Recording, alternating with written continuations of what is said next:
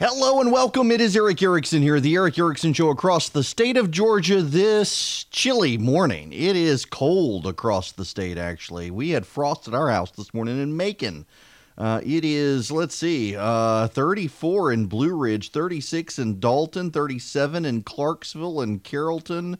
Rome is 36. Uh, it's in the mid 40s in Vidalia and Valdosta. It's just, it's chilly out there. 37 degrees in Athens, Georgia.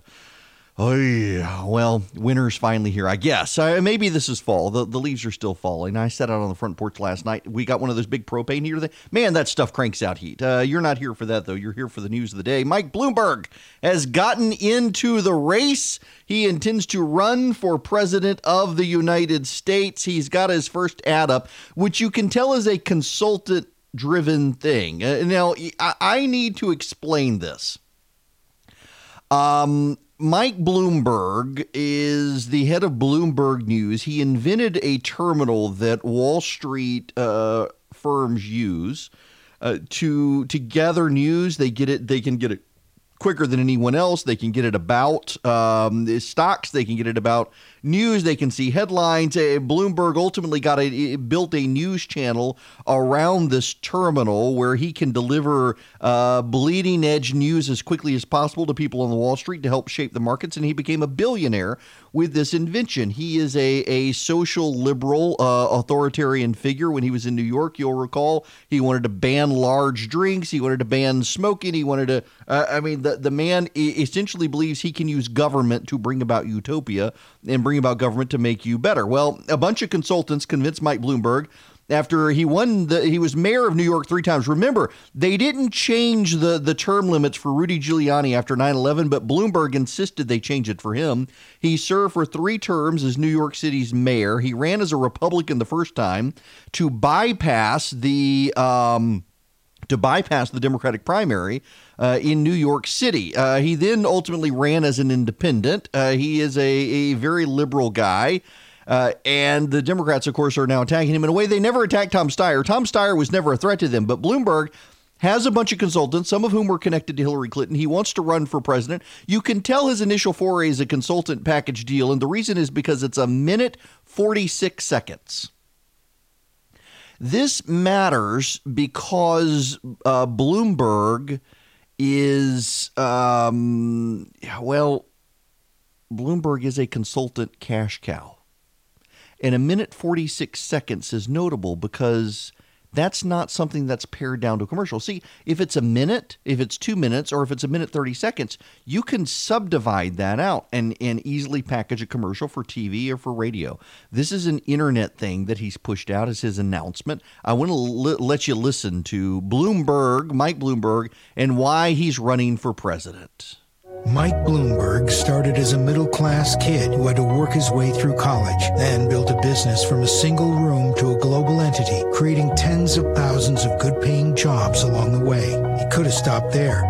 But when New York suffered the terrible tragedy of 9 11, he took charge, becoming a three term mayor who brought a city back from the ashes and brought back jobs and hope with it creating tens of thousands of affordable housing units so families could have a decent place to live, raising teachers' salaries and kids' graduation rates, and creating a more open and livable city for the millions who call it home. He could have stopped there, but when he witnessed the terrible toll of gun violence, he put his money where his heart is, helping to create a movement to take on the NRA and the politicians they own, to protect families across this country and help turn the tide.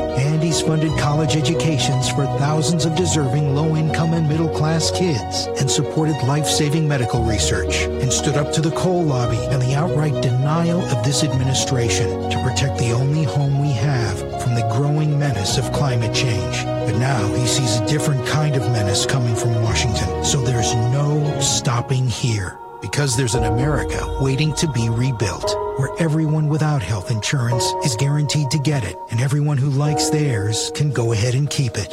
Where the wealthy will pay more in taxes, and the struggling middle class will get their fair share.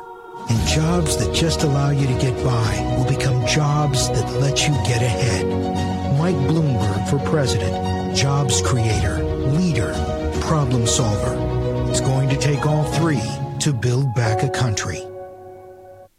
Now, I want to walk through this ad again. You've heard it in full. I didn't want to take it out of context. I, I, I don't like to do that uh, where I just play small snippets so you, people can say, oh, you took the whole thing out of context. I, I want you to hear the full remark and or the full ad or the full whatever before I decide to have my way with it. And now I'm going to have my way with this ad.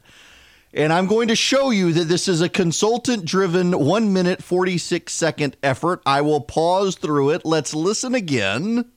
Mike Bloomberg started as a middle class kid who had to work his way through college. There you go. He, he's he's a self-made man and built a business from a single room to a global entity.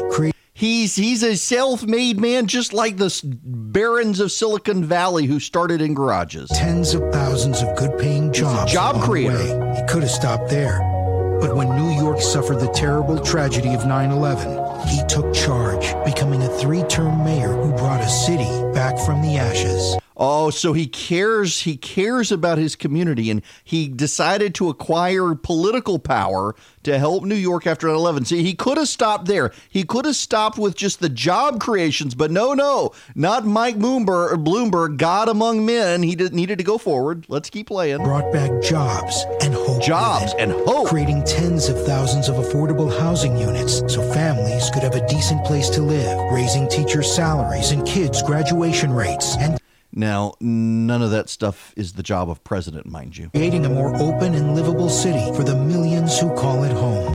Open and livable city. Buzzwords. Listen to the buzzwords in this. Now we're at the buzzword portion. I want I will highlight the buzzwords. Could have stopped there, but witnessed the terrible toll of gun violence, he put his money where his heart is. His money where his heart is. To create a movement to take on the NRA. Take on the NRA. This is to get Democratic voters. Politicians they own. To the politicians they own. So let me just stop stop right here. This is eh, first of all, this doesn't under eh, this this ceases eh, it plays into democratic stereotypes about the NRA, but that's not really the way the NRA works. The reason the NRA has clout is because tens of millions of people are members of the NRA. The NRA doesn't own politicians, their voters do. In the same way Republican politicians are scared of Donald Trump's voters, uh, Democratic and Republican politicians are scared of the NRA's voters. But it, so if Bloomberg believes the NRA owns people, is it his presumption that he can own people? I mean that that's there's a stark contrast here. He believes that the NRA can own politicians. So does he think with his billions he can own politicians? That seems to be it. But his money's where his heart is. Families across this country and help turn the tide. And he's funded college educations for thousands of deserving low income and middle class kids. And Notice a, a emphasis on middle class, middle class, middle class. Supported life saving medical research and stood up to the coal lobby and the outright denial of this administration. Oh, the coal lobby. So uh, you blue collar people, he's writing off Appalachia.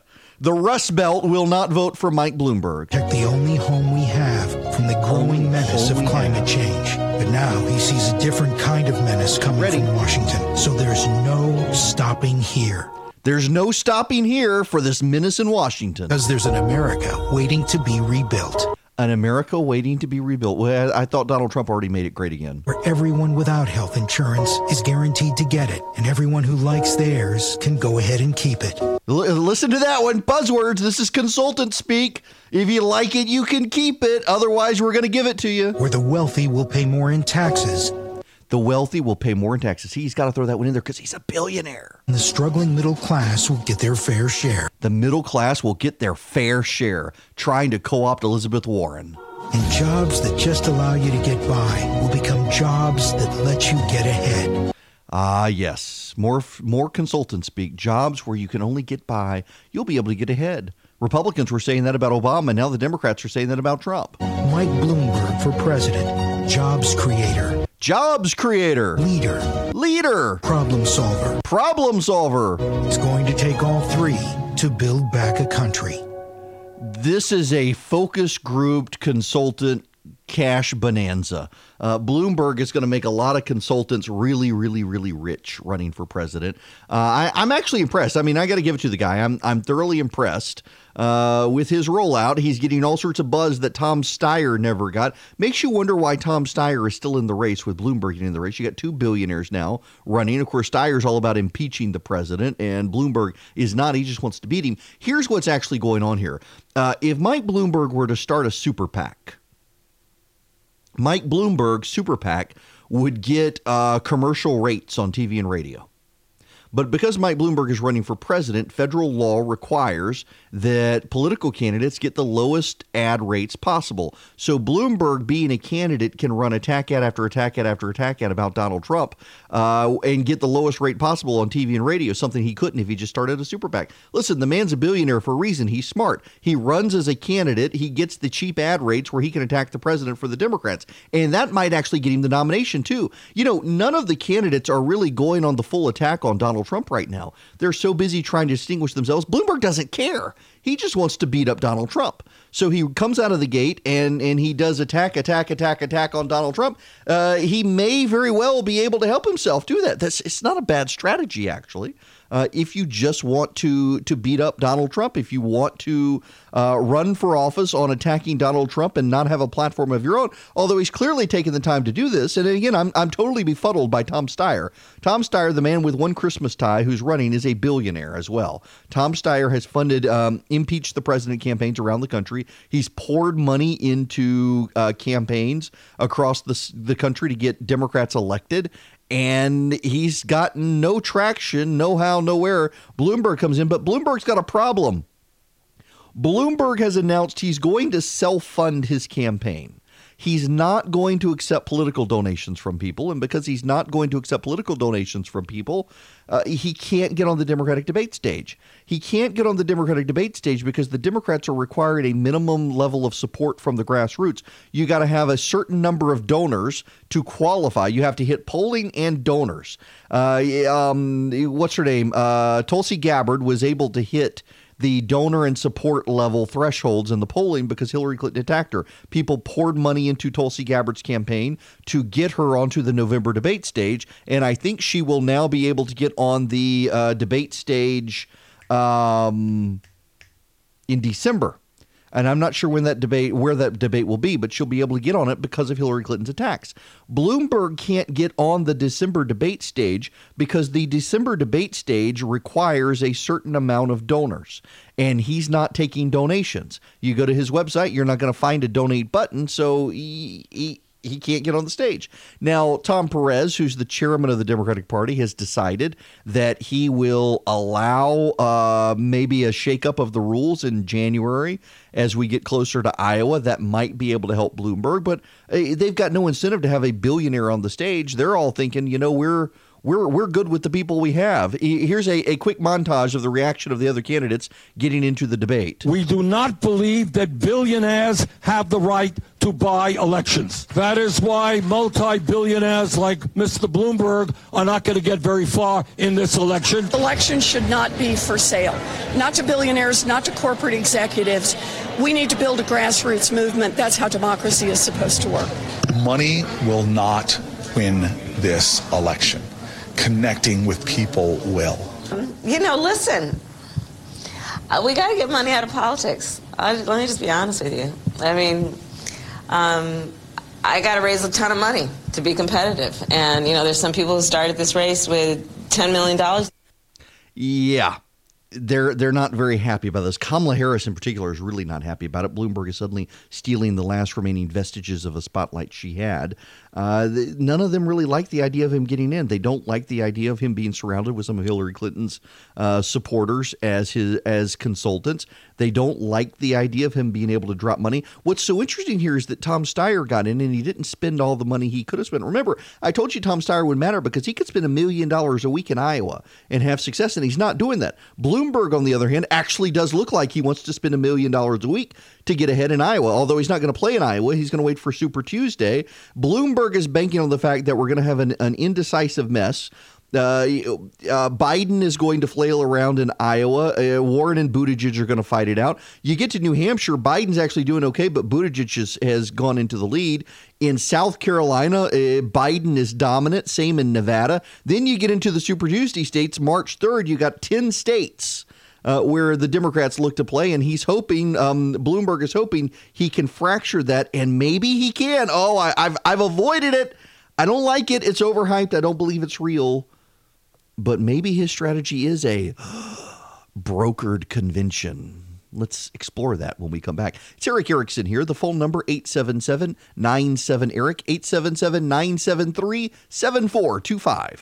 Friend of mine just put up uh, questions Christian leaders at all levels should ask themselves. When was the last time I apologized, admitted error, invested in someone who cannot advance me or my career, was told I'm wrong, cultivated accountability systems so the prior questions could be asked? Uh, dude, I'm married. This happens to me every single day. Oh, okay. All right. Uh, the, the, the consultant driven clash within the Democratic Party and Bloomberg running. Um, Tom Steyer has gotten nowhere, as I mentioned, even though he's a billionaire. And Bloomberg seems like he wants to advance and split it by going into Super Tuesday, ignoring Iowa, New Hampshire, South Carolina, Nevada and then maybe having a brokered convention. Now, the media loves to talk about brokered conventions. Brokered conventions are where uh, the Democratic Party actually has an easier time having a brokered convention because of the rules of the Democratic Party with certain uh, super majorities you have to have. And remember, uh, in the past, Democrats had super delegates, and the super delegates helped Hillary Clinton uh, ensure she would beat Bernie Sanders. There was no way really to stop her in the same way uh, you couldn't stop Barack Obama in 2008. Uh, the Democrats thought that the superdelegates would go for Hillary Clinton. They decided to go for Barack Obama, uh, and he just had an insurmountable lead as a result. the the issue here is that um, you have to have more than just a regular majority. I think it's a two thirds majority of the Democratic Party.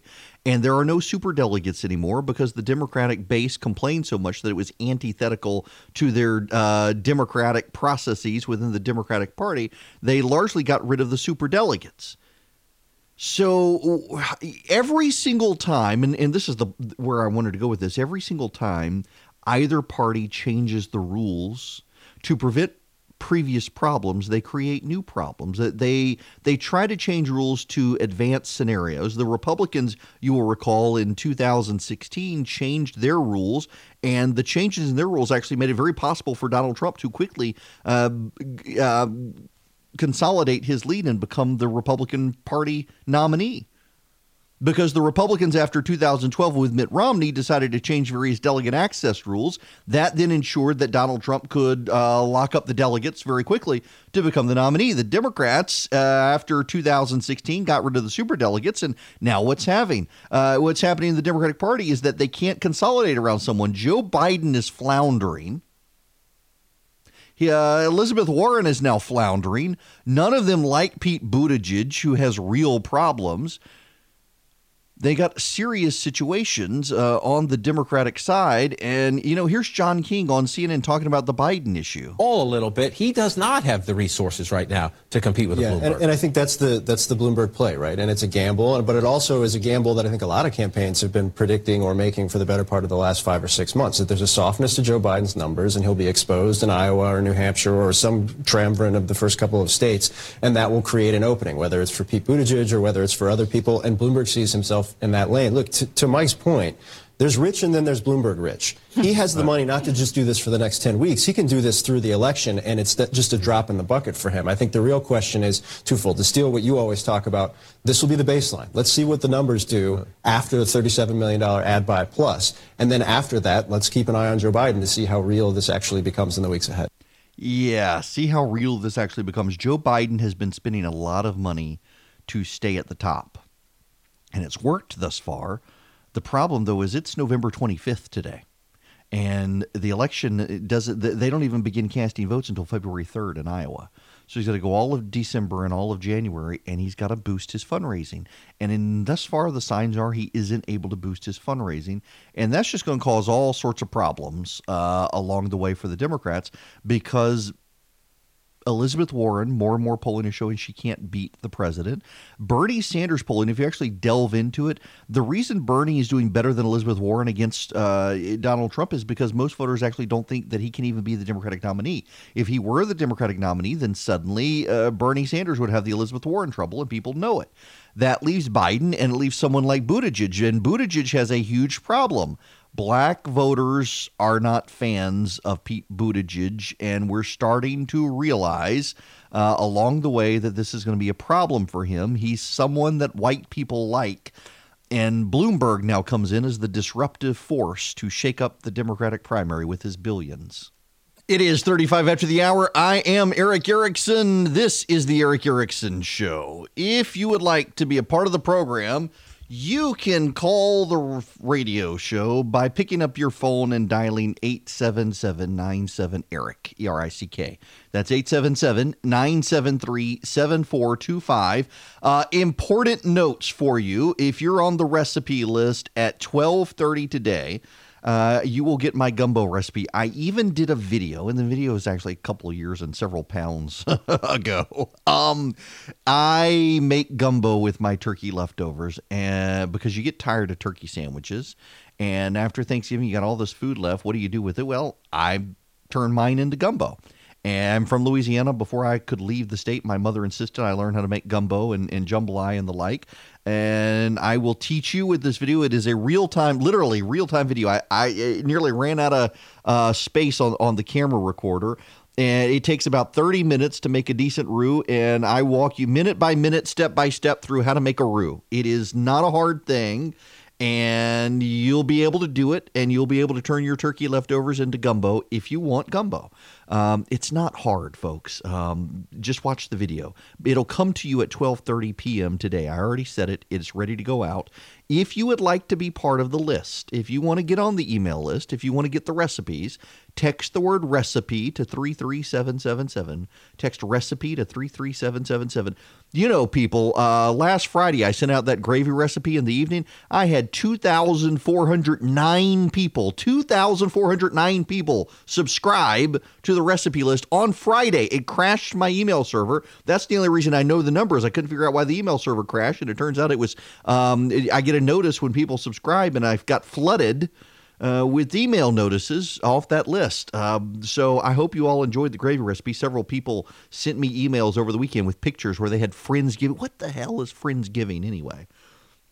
I'm sorry, I shouldn't have said it that way. What the heck is Friendsgiving? Apparently, you have your friends over the Saturday before Thanksgiving and you do Thanksgiving. It's like trial run with your friends, so you don't give your family botulism, you give it to your friends.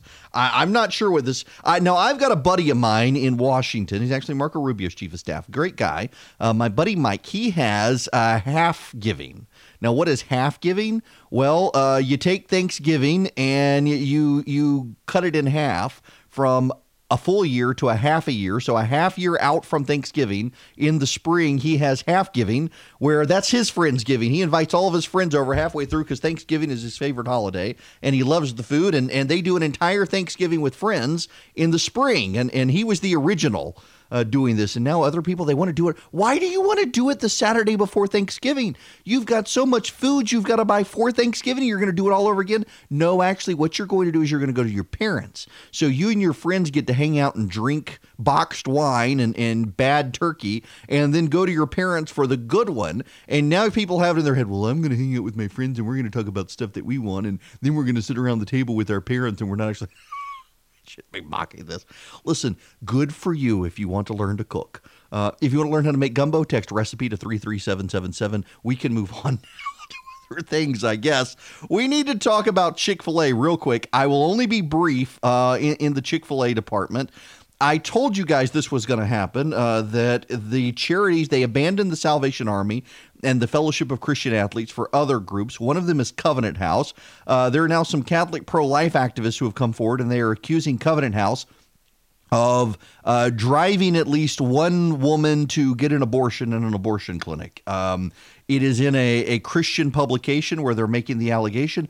I told you what was going to happen here. Chick fil A would come under renewed scrutiny, and its new charitable endeavors would also come under scrutiny. Uh, it's also being attacked for being pro LGBT, um, which, you know, I, I don't have a problem with a group dedicated to homelessness being, being pro LGBT, but it is another attack from uh, the people who like Chick fil A and are upset with it abandoning the Salvation Army, who are speculating that Chick fil A is throwing its lot in now with the gay rights activists who wouldn't pee on a, their chicken sandwich if it was on fire, and they're making friends of enemies by making enemies of friends. I, they've handled this so badly, and I really do believe that they just decided they could wait out the newsroom situation uh, with impeachment and everything else happening last week, and then headed into Thanksgiving that everyone would forget it. I'm noticing a whole lot of people on the right are not forgetting or forgiving Chick fil A. You know, it's their money, they can do whatever they want to do and um, it, it's if they want to spend it, they can spend it. If they don't want to spend it, the, they don't have to spend their money. But I, I just I'm I'm not sure that Chick fil A is making a wise decision in how they've handled this, and they probably need to rethink, particularly the Salvation Army aspect of it. And now there's a rumor circulating online that uh, Chick fil A is um, it, has got an Obama advisor in charge of the foundation that's helping them steer through this. And now a lot of people are saying, aha, the left is taking over Chick fil A. I've actually heard from some Chick fil A franchise owners who are none too happy with the company right now over this. Now, uh, let's go to the phones. Uh, Joe and Ellijay, welcome to the program. Joe, how are you? Erick, I'm doing great. I just wanted to wish you great luck on your wonderful program and also wish you a happy Thanksgiving. I'm uh, working hard to elect conservative Republicans like Marjorie Greene and Rich McCormick, and of course uh, uh, Donald Trump. And Steve Moore just called me. Steve and I are good friends, and he's working on some tax cuts. He was on Fox Business News, and uh, I, I think that we need we need to cut spending, Erick, and we need to cut waste. Most of our Republicans in Washington, as you know, are not doing that. So we need some new truth. ones. But I do like the tax cuts, and I think we got a great economy. I'm a stock market guy, and my portfolio is really up. So I'm I'm excited, but mainly I want to wish you a happy Thanksgiving and the best of luck with your great new program, my well, friend. Joe, listen, thank you so much for calling in, for listening up in Ellijay. You know, we meant to get up there, and I was going to give you a call going up there. And we were going up there for apple season, and we wound up getting sick, and we couldn't come up there. But man, I love well, Ellijay. Well, have lunch with me. Call me ahead, and we'll get. We'll have love to take love to buy you lunch, my friend. I will okay? make it happen. Thanks very much, Joe. Joe McCutcheon up there in Ellijay. Uh, nice to hear people listening up up all over the state now. Man, I can't wait to tell you some of the, the news we have about the stations picking us up. We will be spreading literally all across the state pretty soon. Uh, you can call in here 877 973 7425. 877 97 Eric. 877 973 7425 is the number.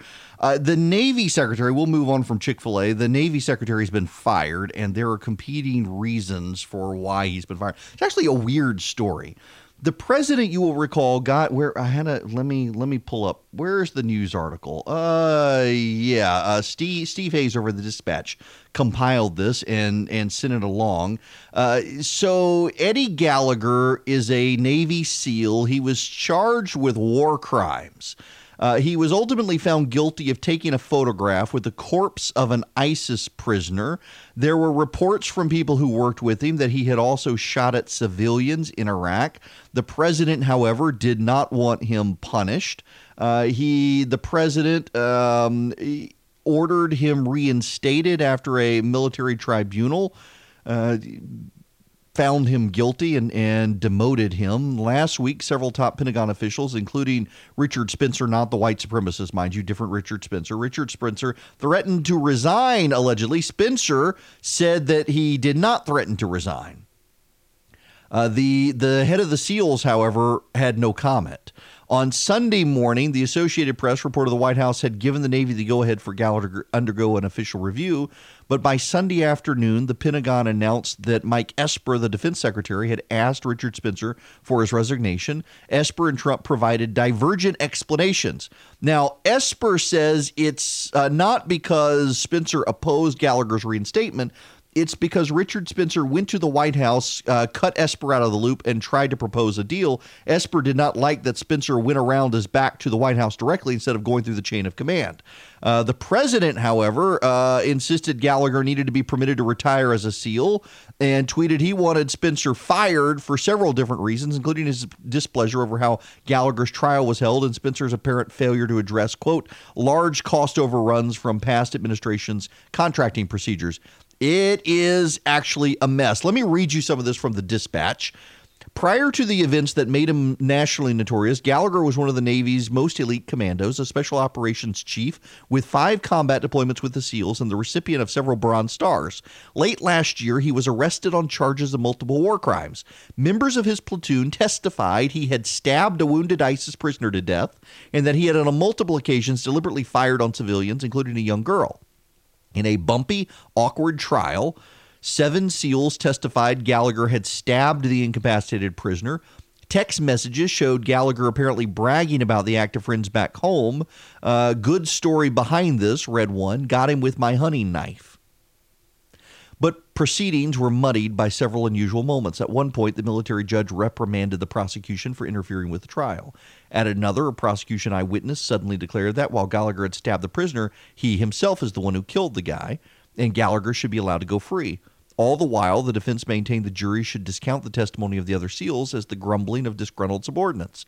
Ultimately, Gallagher was acquitted of murder and attempted murder and found guilty only of the lesser charge involving the photograph. He was sentenced to time served and demoted. It's the demotion that has caused the spat. Now, to understand what's at play here, you got to understand that the president uh, has a love for the SEALs and a disdain for bureaucracy and political correctness. So the president intervened in this and several other cases involving uh, accused or convicted war crimes. He tweeted out last month, "We treat our boys to be killing machines, then prosecute them when they kill." He's pardoned three soldiers this year and stood accused of con- who stood accused of convicted murder. Two of whom were released from prison, and he's followed the Gallagher case, which has been all over Fox News. I should add, uh, the Gallagher case has been all over Fox. Uh, they've made him a, a, a uh, celebrity on Fox, and the president's been following it and he ordered the Navy last month to restore his previous rank. Now, Richard Spencer, the Navy Secretary, did not like this order. It came in a tweet, and he said he would not follow the order of a tweet. He wanted an order. Uh, the commander of the SEALs, Navy Special Warfare Commander Rear Admiral Colin Green, also was opposed. There were reports that both threatened to resign over the weekend. Uh, Spencer wrote in his acknowledgement of termination letter, it wasn't a resignation, it was an acknowledgement that he had been fired, that he couldn't in good conscience carry out the president's order, and the president deserved military officials who would follow his command. Now, this is actually where it gets weird because Spencer is fired. He was ordered to resign. He, he, essentially took it as a firing by the president sent in an acknowledgement of his termination, and he said uh, he could not, in good conscience, follow the president's order, and the president needed someone who would follow orders. But Esper says that he forced out Spencer for trying to cut a behind closed door deal to bring the matter to a close in a way that would satisfy the president. So why would the president fire a guy who was going behind the Secretary of Defense's back to try to get a deal the president would like? And why would Spencer put in his termination letter that the president deserved people in the military who could follow his orders and he could not follow his orders? None of it makes any sense when you think about it. I, mean, just to put this in perspective again, the defense secretary claims that the Secretary of the Navy, Richard Spencer, was fired because Richard Spencer reached out to the president directly behind the Secretary of Defense's back to cut a deal on the Eddie Gallagher case. The president says he fired Spencer because Spencer wouldn't do what the president wanted, among other things, and, and budget issues. Spencer, in his letter, says he's fired because he couldn't comply with the president's order that makes it sound like the president is the one telling the truth here and the defense secretary is not. Why is the defense secretary not telling the truth in this situation? It's a very convoluted story, but what it ultimately gets to is that someone is upset that Spencer wouldn't restore Gallagher's rank. And I, the whole thing is weird. So yes, if Spencer went outside the chain of command, he should have been fired, and that's what uh, the defense secretary says. That he went outside the the chain of command to get the president a deal the president liked. But Spencer, in his resignation letter, says that he couldn't get the president what he wanted and he needed to resign. It, it, none of this makes any sense. It, it, it's more befuddling that will confuse Washington and and let the pundits in Washington pontificate on, on what's happening in the Trump administration. But it should be troubling that there is this level of confusion with the resignation of the uh, Secretary of the Navy. Now, that being said, the president's already nominated someone to replace him. Uh, our ambassador to Norway, his name escapes me at the moment, but our ambassador to Norway has been appointed to replace or will be uh, nominated to replace the Secretary of the Navy, who is now out as of Sunday evening. Uh, within hours, by the way, this is the funniest part of this. Is his resignation came within just a few hours of the Associated Press reporting that a deal had been struck, everything was a okay, and he would not be going anywhere. Now the question remains: what's going to happen to the head of the SEALs? That guy supposedly has threatened to resign as well. And while Spencer came out and said the report wasn't true that he had threatened to resign, when the media reached out to the head of the SEALs, he refused to comment, which suggests he did try to or threaten to resign, and maybe he still will.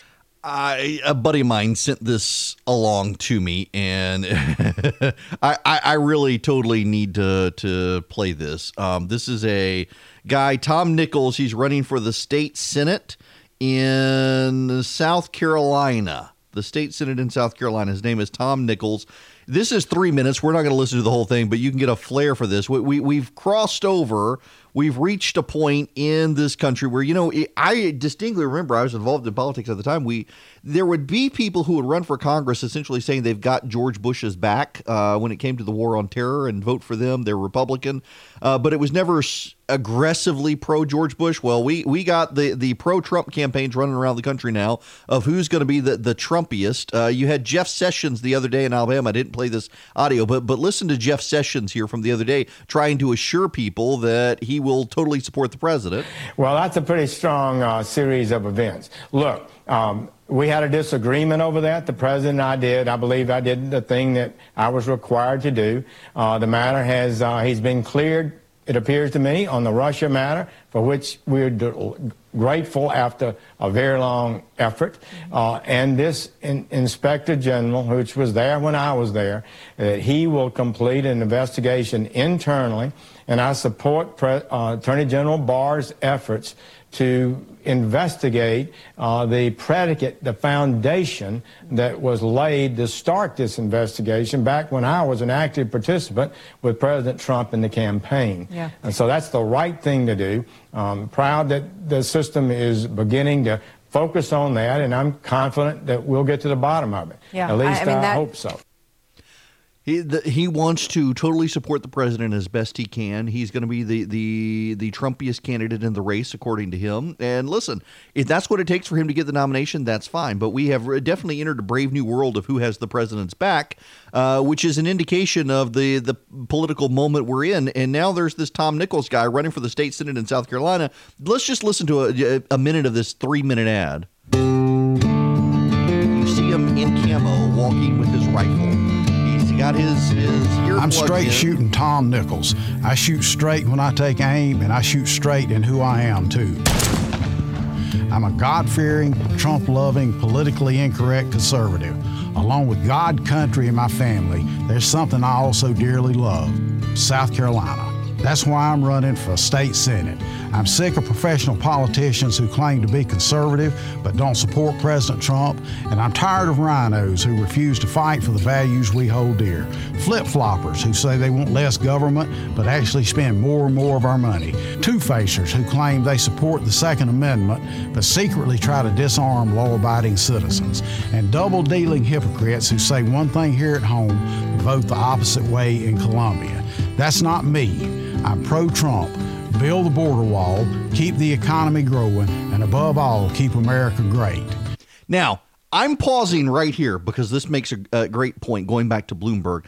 Bloomberg did the minute 46 second ad. There's no way to cut up that ad the way he did it. There's no way to cut that up and do a minute ad. That was exactly where I stopped it. That was exactly one minute for Tom Nichols. That was exactly a one minute ad. You could cut it there and you would have your first ad. Now let's get into the second minute and let's listen and see if the same thing works. We'll go another minute. I'm pro gun. If you want to open carry or conceal carry, it's fine with me. The right to protect yourself and family is enshrined in the Constitution, and you shouldn't have to pay the government a fee to do it either. I'm pro life. My faith teaches me the miracle of life is God's greatest blessing. That's why I believe life begins at conception and deserves our protection. And I'll stop out of control state spending dead in its tracks by introducing zero based budgeting. That's where each expense must be justified from scratch instead of feathering bureaucrats' nest year after year. My beliefs stem from who I am and how I was raised. Born in Alabama, my family moved to the Rock Hill area when I was five years old, and it's been my home ever since. Dad is a World War II veteran and worked at Bowater. Mom raised my two brothers and me. I graduated from Rock Hill High School and the University of South Carolina. I met my wife Barbara as an answered prayer out of the blue one day when her lost dog wandered into my yard. nope. Can't really cut that second minute, although there are points and, and, breaks in there in his issues when you can. Met his wife when her when her lost dog wandered into his yard. Okay. Um, the the the circle the wagons around Trump campaign stuff in, in a place like South Carolina can probably get you far. In a swing district like let's say the sixth congressional district here in Georgia, probably not. Um, it, when uh, Joe McCutcheon called in, he mentioned Rich McCormick in the seventh congressional district. Uh, the seventh congressional district, you're going to have problems uh, rallying around the president there as well. Although McCormick is a great guy, I, I support him as well. Uh, he's a good, good uh, guy, surgeon who's running the seventh congressional district here in Georgia. Speaking of Georgia, we've got to get into some of the Georgia news, including Joe Biden saying there are two Georgians on his short list for vice presidential picks. Yes, two Georgians on this list. You know one. Can you guess the other? Hello and welcome. It is Erick Erickson here across the state of Georgia. Blue skies and chilly temperatures today. It's going to warm up a little bit, though. The phone number, if you want to be a part of the program, 877 97 Erick, 877 973 7425. Uh, definitely warming up. It was in the 30s earlier. It's 46 in Athens right now, 39 in Adairsville, 37 in Blue Ridge, 45 in Carrollton and Clarksville, Dalton's 43, Jasper's 45, Eastman's 48, Vidalia and Valdosta uh, right around 50 degrees. Here in Macon, it is 45 degrees outside right now. It's going to be 63 today in Macon, at least. I got to put up Christmas decorations. Everybody in my neighborhood now has their Christmas decorations up, and, and I'm just not sure why? Uh, it's not even Thanksgiving yet, and I'm morally opposed. Uh, and now I'm one of those people. You should know. I believe in the 12 days of Christmas. The first day of Christmas is Christmas, uh, and it goes until uh, January 6th. On January 5th, you turn your lights out because it's bad luck afterwards. But I was raised in South Louisiana. We take our 12 days of Christmas very seriously. You never, ever, ever take your Christmas decorations down until January 6th, and it drives my wife insane. But the first day of Christmas is December 20, 25th. That is not the last day of Christmas. Now, I will move on from my tirade. Joe Biden is floating two Georgians to be his potential vice presidential pick. It's not going to happen on either one. He was in Georgia, and so it was on his mind, although he waited until he got to Iowa to make the case. Uh, Stacey Abrams and Sally Yates, uh, the ex acting U.S. Attorney General from Atlanta. Man, uh, she has become just a, a resistance fan fiction hero, Sally Yates has, has she not? Uh, for warning the vice president about Mike Flynn, getting Flynn fired, and then getting booted by the president. Uh, he didn't name anybody specifically, Joe Biden said, but he said, um, I could start naming people, but the press will think that's who I picked. Uh, but uh, his list would include people like uh, the former assistant attorney general who got fired, and the woman who should have been governor of Georgia, and the two senators from the state of New Hampshire, uh, Jeanne Shaheen and, and Maggie Hassan. Um, yeah. We'll see. Um, Stacey Abrams is not going to be. Listen, I, again, um, I always feel well, I shouldn't say I feel bad, but just just so you, you know where I stand on Stacey Abrams, she and I we disagree on everything in politics. But I interviewed everybody running for governor in 2018. Everybody, I interviewed all the Democrats and all the Republicans, and she was one of the best interviews that I had. Uh, she and Brian Kemp actually were probably two of the best interviews I had uh, for the exact same reason. Both were very laid back. Uh, Abrams, in particular, she was at a conservative talk station with a conservative host who ideologically disagrees with her. And we actually had a very meaningful, good conversation about her life and background. There is a lot there to admire about Stacey Abrams, even if you disagree with her politics. And I know we're not supposed to say stuff like that these days. We're supposed to hate everybody on the other side, and they're all bad, but she's actually a very nice person. Uh, and we disagree on pretty much everything. Uh, we found some common ground in the need to help rural areas of the state. Um, but even there, we, we had our differences. But I like politicians. Here's my rule of thumb because I've been in politics for a while now. I know presidents, I, I've met prime ministers, I know senators, I know congressmen, I know lots of governors, and I find it most endearing when I meet someone in politics who can make a joke about themselves those are the politicians I like the most. The politicians who are willing to poke fun at themselves tend to be more authentic. And while I may disagree with Stacey Abrams on tons of stuff politically, Stacey Abrams will poke fun at herself. She can laugh at herself. And I like that. I know politicians, uh, some of whom you know, some of whom you really like, and they cannot poke fun at themselves.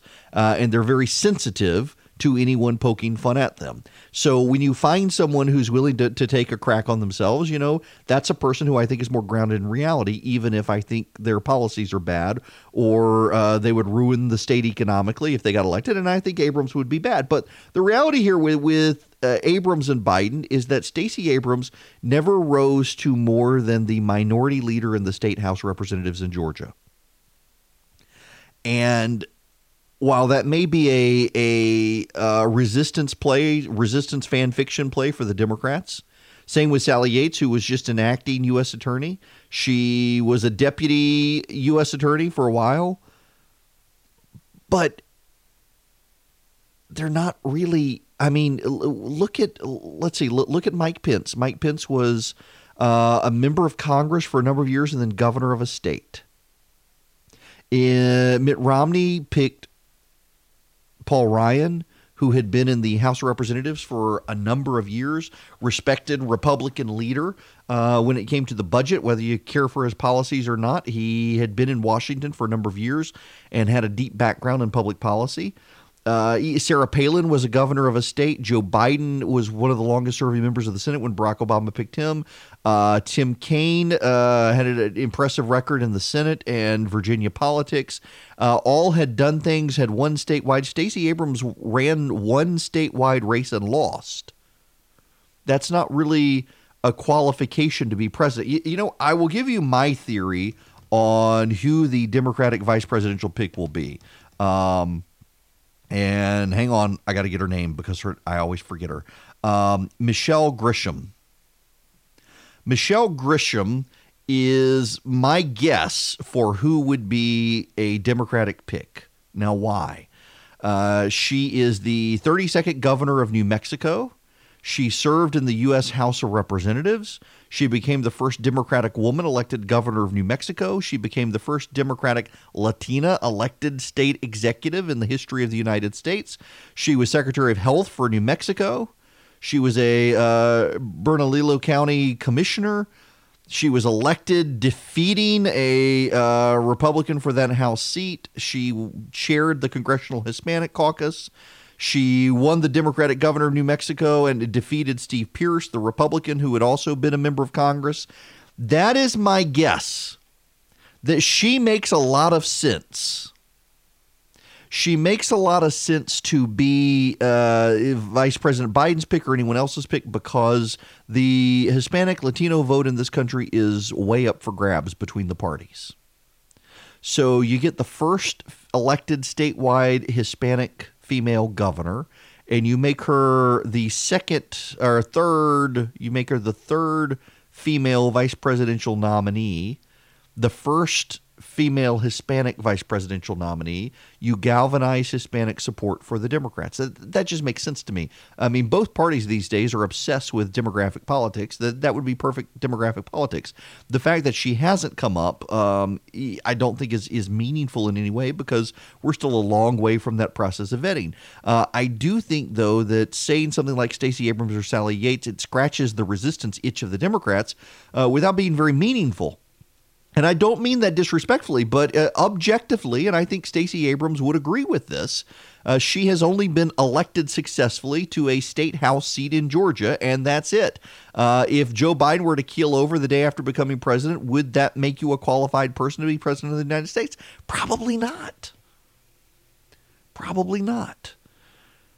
And that's just the reality of it. But hey, Georgia's in the news uh, with Biden and his picks. Now, there, there's another issue in the news, and that continues to be, and this is a national news story, even though it is about Georgia, uh, 313,000 voter cancellations moving forward in the state of Georgia, 4% uh, of the state because they moved away or haven't participated in elections. Um, 4% of the state's registered voters, not total population. 7.4 million registered voters, 313,000. Now, what you need to know again is that uh, the majority of these, over 184,000 of them, actually, I think the last time I counted, it was 210,000 of them, actually are people who moved to a new district and have subsequently re registered in a new location or they've moved out of state.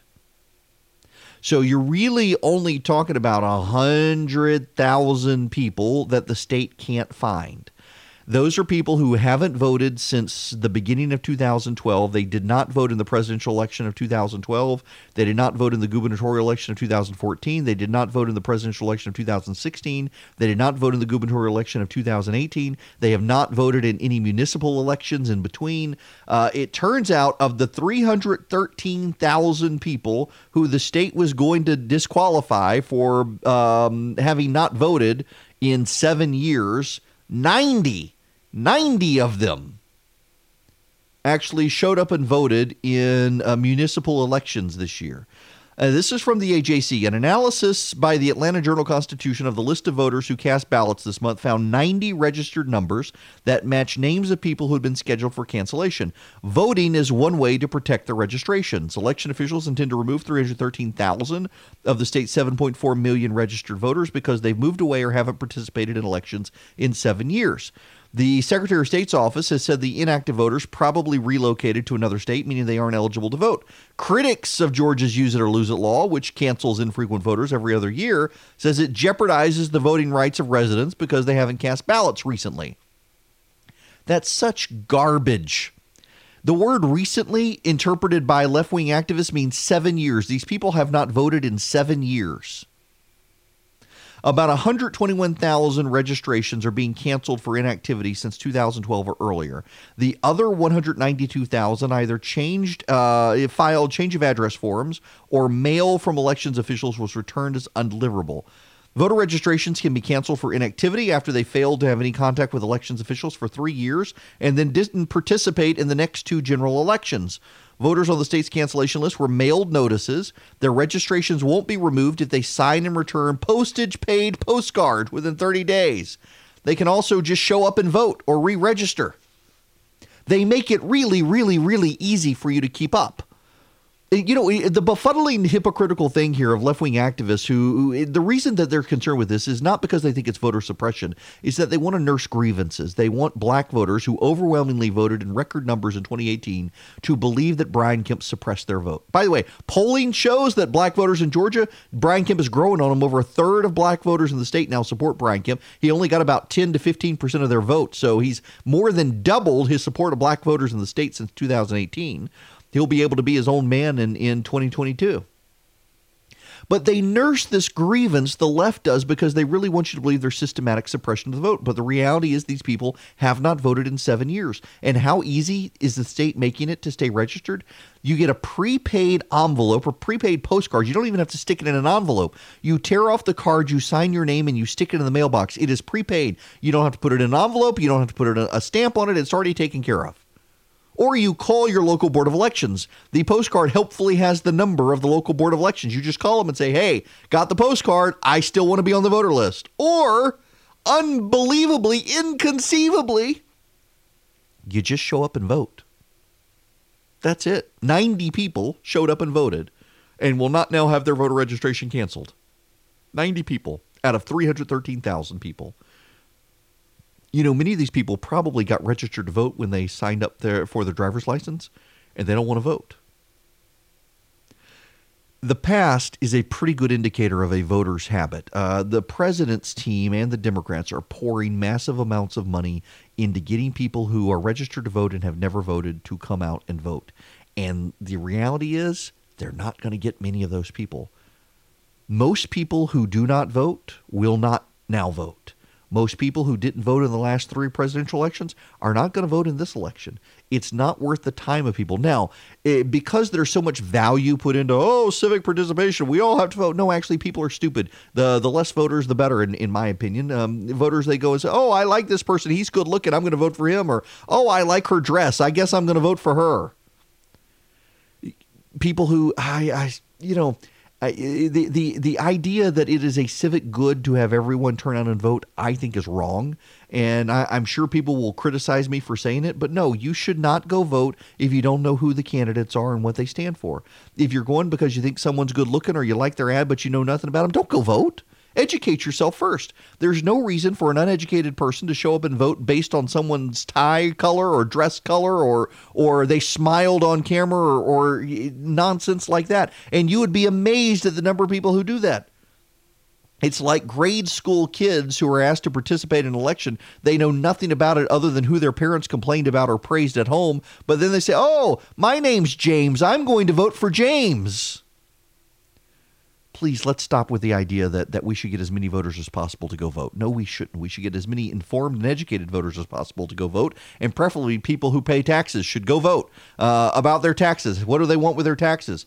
But the, the idea that, that just everybody should go vote, now we should have 16 year olds. Andrew Yang, the Democratic candidate, he wants 16 uh, year olds to vote. Why do you want a 16 year old to vote? They can barely even drive because they know there's a democratic there's a democratic uh, demographic democratic shift in voters. The younger you are the voters don't pay taxes and they think oh government's going to give me free stuff. I'll go vote for the democrats. No you should want people who pay taxes to vote or people who have at least attempted to pay taxes in the past. Maybe they're so old now they don't pay taxes.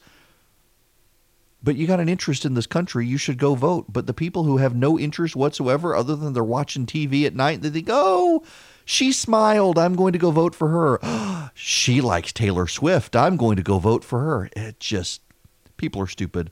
I'm not a big fan of the idea that everyone should vote. No, not everyone should vote. Some people should not vote. Why? Because they don't even know who they're voting for. They're just voting for, oh, top of the ballot. I'll vote for that guy. No, learn, educate yourself, get informed, and then go vote. But don't just vote because people tell you you have to vote. Don't bow to peer pressure ever, including on voting.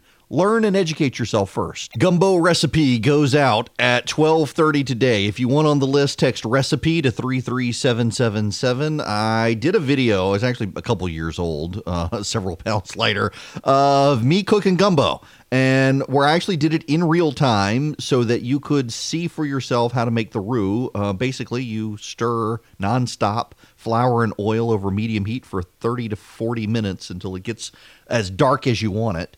Uh, I actually like mine a little darker than I did in the video, but I didn't want to freak people out by getting them close to burning their roux. Uh, but yeah, I turn my turkey into gumbo every year after Thanksgiving because you get tired of turkey sandwiches after a while. And so if you want to learn how to make gumbo, I make it easy for you. I got my, my personal recipe. Uh, so text recipe to 33777 and uh, you can get it. I guess, you know, I've got a book out with a bunch of my favorite recipes, including this one in it. I, I should get a link for you on that. Speaking of turkey, did you know you can't hunt turkey? I mean, if you regularly hunt, you know you can't hunt turkeys right now. There are uh, 250,000 birds in the state of Georgia by estimate, but state law forbids hunting them during this time of year. Turkey hunting is allowed only in the early spring, meaning if you want to eat them, you got to go put them in the freezer in the spring or go to your local Publix or Ingles or, or Kroger. Um, So, what can you hunt right now? Uh, you know, I've never been hunting, and I got several friends who want to take me, and I actually want to go. Uh, I want to buy a, a, new rifle. I've got an AR. I've got a Daniel Defense AR, but I want a I want a fancy rifle, and I want camo, and I want to go sit in a deer stand and do nothing. Uh, where my phone doesn't work, I just got to sit there and wait for a deer. I, I actually think I would like to do that. Uh, but you can hunt deer, rabbit, raccoon, squirrel, and possum. I, I got to tell you, if I were to bring home a possum or a squirrel for Thanksgiving dinner, I would probably be headed to divorce court the next day. I, eh, who does that? Honey, it was against the law to hunt a turkey, so I got us a possum that was in the backyard. Oh my gosh! This is from the the city slickers at the AJC wrote this. You can do a squirrel, gopher. You want gopher? you can get a raccoon. Anybody want to eat? Or I'm gonna gag just thinking about this one. You want a raccoon for? Honey, there was foaming at the mouth. Let's eat this for Thanksgiving.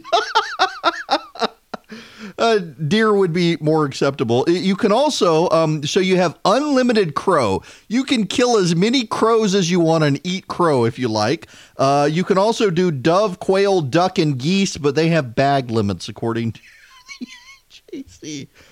I wouldn't mind doing a duck. You know, I, I took a trip out west with some buddies. Um, a couple of weeks ago. It was my, my Vegas weekend, and we ate at a. It's the only Michelin starred Chinese restaurant in the country, uh, at Wing Lei in the Wynn Casino, and we did the Peking duck table service, and man, it was incredible. Uh, I I have not had duck since I was a kid, and forgot how much I like duck. Um, but we'll do a turkey at Thanksgiving. Uh, and you can do a turkey too. If they don't don't do a possum or a raccoon, please. we, don't actually know what the pilgrims actually ate. Um, some sources speculate they probably did uh, actually hunt uh, and get turkey, um, but probably more likely duck and geese. Turkeys, of course, are really, really, really hard to get in the wild. They've got great eyesight. According to this article, they can see you blink from 50 yards away and can remember which turkey calls and decoys are not the real deal.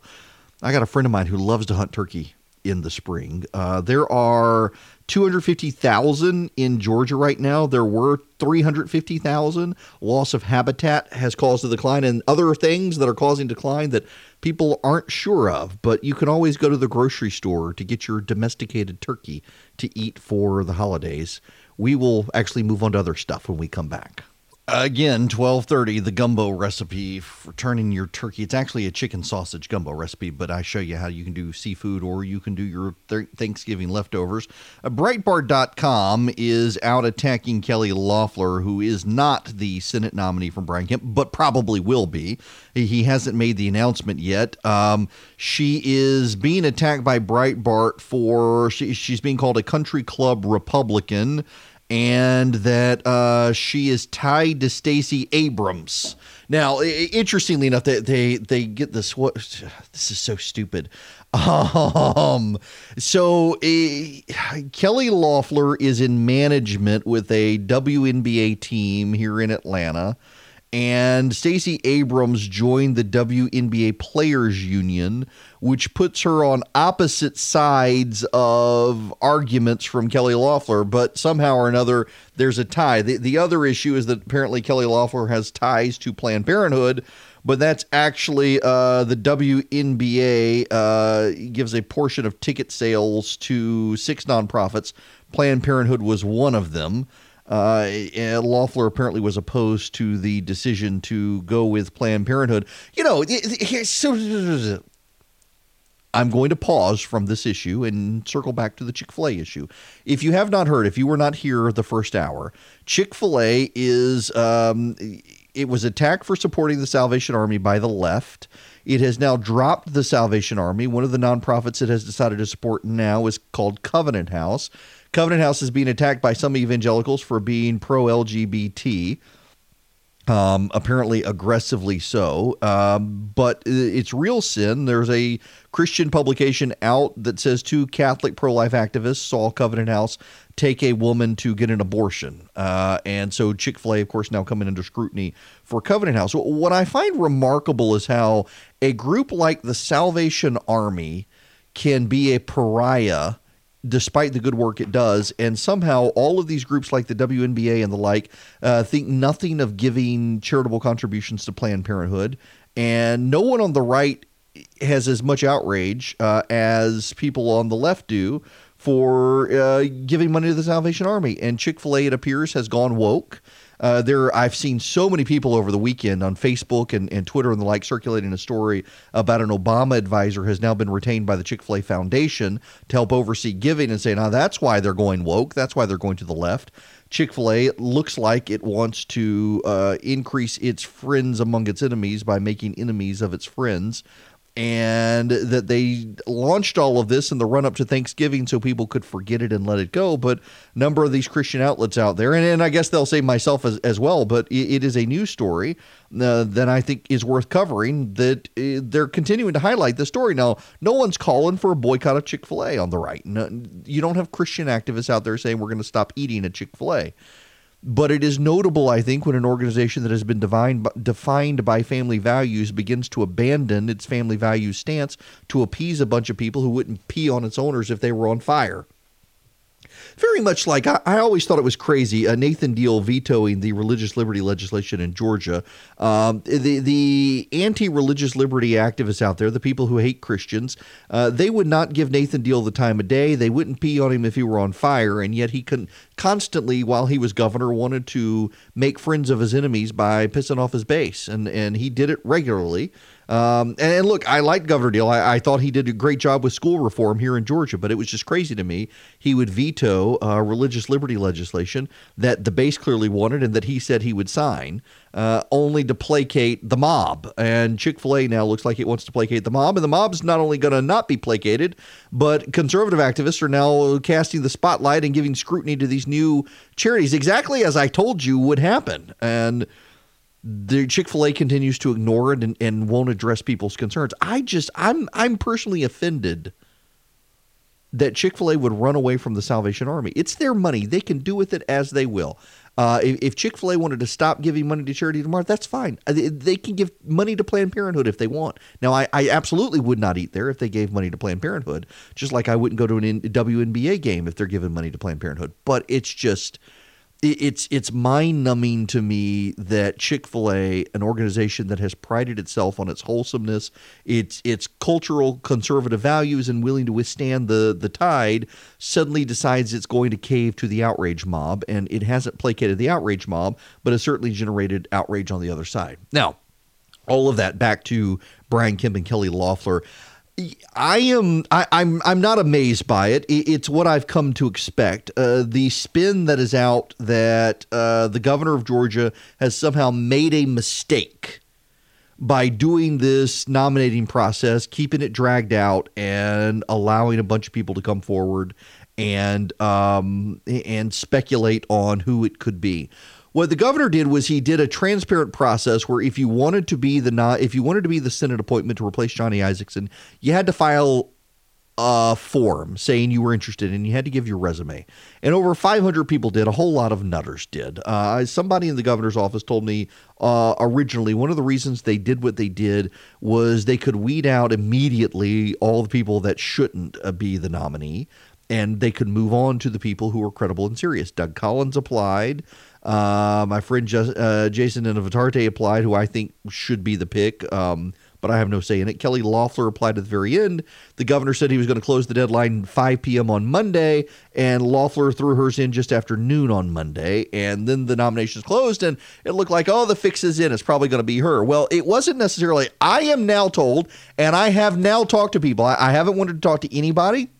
I have just left it at speculation. I've now talked to people and the word that I get from people is that uh, those close to the governor view Congressman Collins' actions as somewhat disqualifying now. Uh, that the making a big PR push for it in the way it's been done and bringing pressure on the governor is the one way to ensure the governor doesn't pick you there is spin out there that is easily embraced by the uh, paragons of conventional wisdom in Washington and Atlanta that the governor leaving the door open like this and having this nominations process, it was actually a mistake, that he should have done it behind closed doors. I think they're wrong. And this is not just me defending the governor on this uh, because I like the governor. I actually think what the governor did was smart.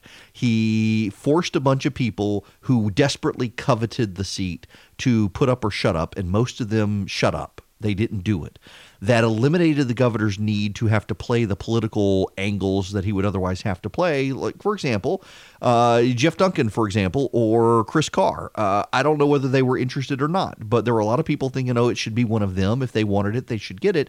They didn't apply. So the governor, if he hadn't done this, would have to navigate that issue behind the scenes. Because neither of them applied, he did not have to engage in those behind the scenes processes that could be fraught with political peril for himself and those people.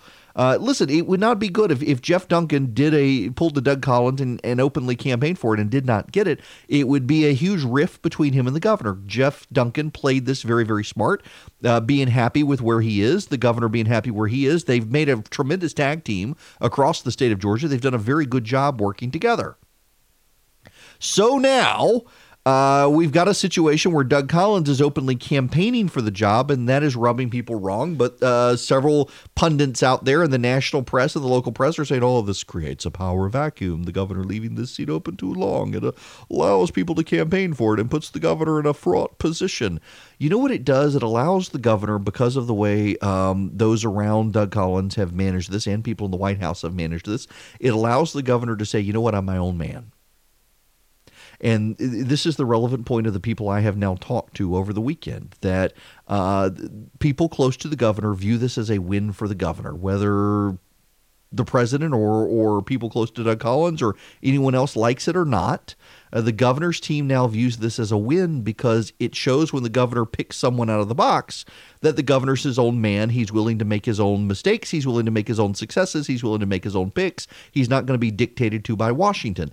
And because this has gotten so much exposure in the media here in Georgia, it definitely shows that the governor is not beholden to the president. He thanks the president for his support. He thanks the governor for, or thanks the president for his endorsement, but he's not going to allow the president to dictate who the senator will be from Georgia. And I think they're right on this. I, I do. I think this makes Brian Kemp look like his own man. It makes Brian Kemp look like someone who can and will defy pressure, political pressure coming from the right to do the right thing. It also makes it look like Brian Kemp keeps his promises. Brian Kemp uh, is a governor who has wanted to be out of the box. He's wanted to make some non conventional picks. Uh, I, I, look, I think it's a great idea. And I think that it is a, a win for the governor in that if he does pick someone out of the box, let's say he picks Kelly Loeffler, the governor of Georgia will be sending the second woman from Georgia to the United States Senate. The first woman was also appointed for that role. Uh, and now there will be a second woman, and she would also be on the ballot in 2022 with Brian Kemp. She would have time to establish herself in the same way Brian Kemp has had a time to establish himself in the governor's office. And I think there's a. I just think this this has been a smart play by the governor by doing this. Uh, the the idea of a power vacuum and the idea of let, let me let me. If I sound like I'm hedging a little bit, it's because I'm trying not to be insulting to people I like. What the heck? Straight shooter time, huh? Conventional wisdom is a thing. Conventional wisdom is when the, the pundits, the elite, the reporters, they sit in a room uh, and they they pick each other's brains and they arrive at consensus opinions that all scratches certain itches for them. And that conventional wisdom is then pontificated on in newspapers and editorialists, on websites, on social media, and even in the shaping of news on TV and radio. And the conventional wisdom that has come out of Washington, D.C., that is not sympathetic to Brian Kemp, is that Brian Kemp has made a strategic mistake by doing this. And that conventional wisdom has trickled down into the, the local news as well. And you hear various political reporters and others suggesting this has all been a big mistake by the governor because it's dragged out the process. What exactly is the process that's dragged out? It has caused the Democrats to see Matt Lieberman jump into the race when they were trying desperately to keep everyone out until there was a pick. Matt Lieberman is now doing fundraisers. He's now raising money for a Senate race where the Democrats were hoping to have someone notable. It has caused the media to highlight over and over the flaws with the current Democratic candidates against David Perdue and has helped David Perdue in that regard. It has allowed the media to highlight the lack of a bench in Georgia as the Democrats plumb the depths trying to find someone because Stacey Abrams won't run. It has allowed the Republicans to get wind of the fact that uh, these people are, are looking at a handful of candidates and they want to run against the Republicans. So the Republicans have had time for opposition research, while the Democrats have not had time for opposition research on the Republicans because no one knew who the governor governor was going to pick. I mean, all the rumors circulating, every single person I've talked to across the board has said no one has any idea. We only now know that the governor is leaning towards Kelly Loeffler because of all the, the kabuki theater from Washington, D.C. over Doug Collins. So now the Democrats have to rush out and try to find opposition research on her and do some focus group polling on who best among the Democrats will go up against her. But there's so much about her we don't know. We don't even know she's actually the pick so much conventional wisdom in Washington and the Atlanta press corps among the political pundits and the like is premised on Brian Kemp not being a smart guy because they really liked Casey Cagle. And this has nothing to do with Casey Cagle, and no disrespect is intended to Casey Cagle, but the entire Atlanta political establishment were convinced that Casey Cagle was going to be the Republican nominee. The the polls were aligned for Casey Cagle, the research was aligned for Casey Cagle. Uh, Stacey Abrams' entire campaign apparatus was built around the idea of Casey Cagle being the guy. And frankly, there were a lot of people in the in the Abrams camp who didn't think she could beat Cagle. And when it was Kemp, they were joyous and, and exuberant. When they got into the runoff, they were convinced Kemp would be totally vulnerable. And then look what happened.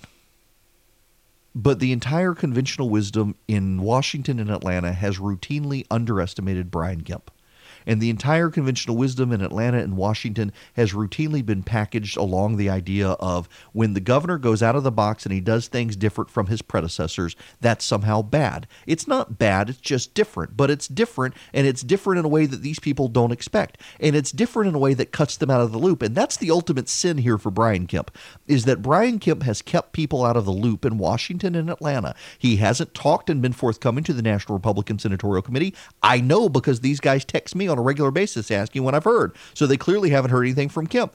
He's cut the White House out of the loop on this. I know because the White House staff emails me regularly and texts me asking what I've heard, which means the governor hasn't said anything to them. He, to some degree, I'm told, has cut David Perdue's team out of the loop. They have no idea. And he certainly cut the Atlanta press corps out of the loop. And that is an unforgivable, unpardonable sin that in creating a transparent process where everyone could see who applied, they dared to suggest that maybe he would go behind the scenes and not actually keep his word, or actually reopen it and find other people, or go behind the scenes and encourage other people to apply.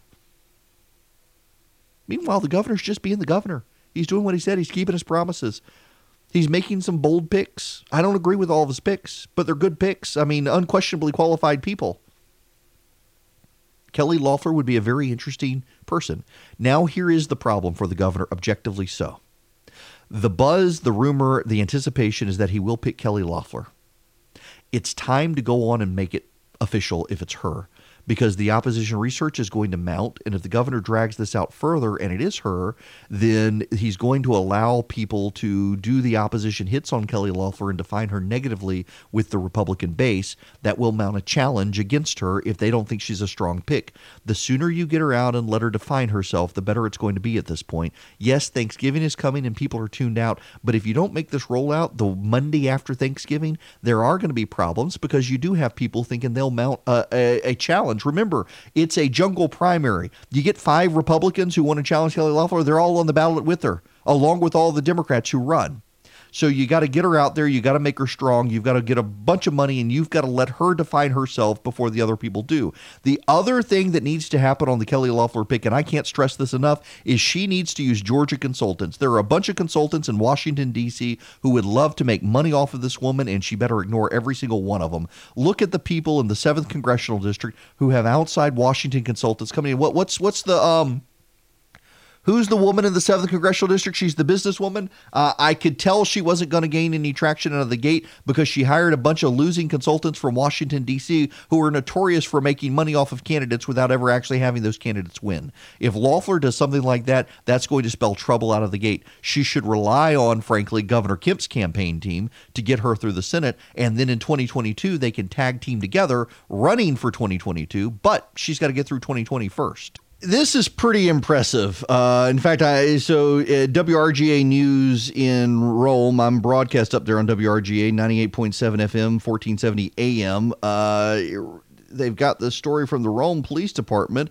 Uh, K9 handler Josh Glover and his partner K9 Ash have made numerous seizures of large quantities of drugs with a street value of over a million dollars a million dollars. Ash is a Belgian Malinois and uh, celebrated his two year anniversary. Uh, Ash was selected as a new Department K9 by Glover in 2017 and went through a 12 week training program. Now, get this, get this. Um, that's only one. There's also Lex, also a Belgian Malinois, uh, celebrated one year anniversary and he, they've seized over two million in illegal contraband using canines, uh, purchased and trained with community contributions, combining uh, Lex. It, it, just fascinating story. This one dog, um, Ash, uh, seized a million dollars. It looks like from the headlines.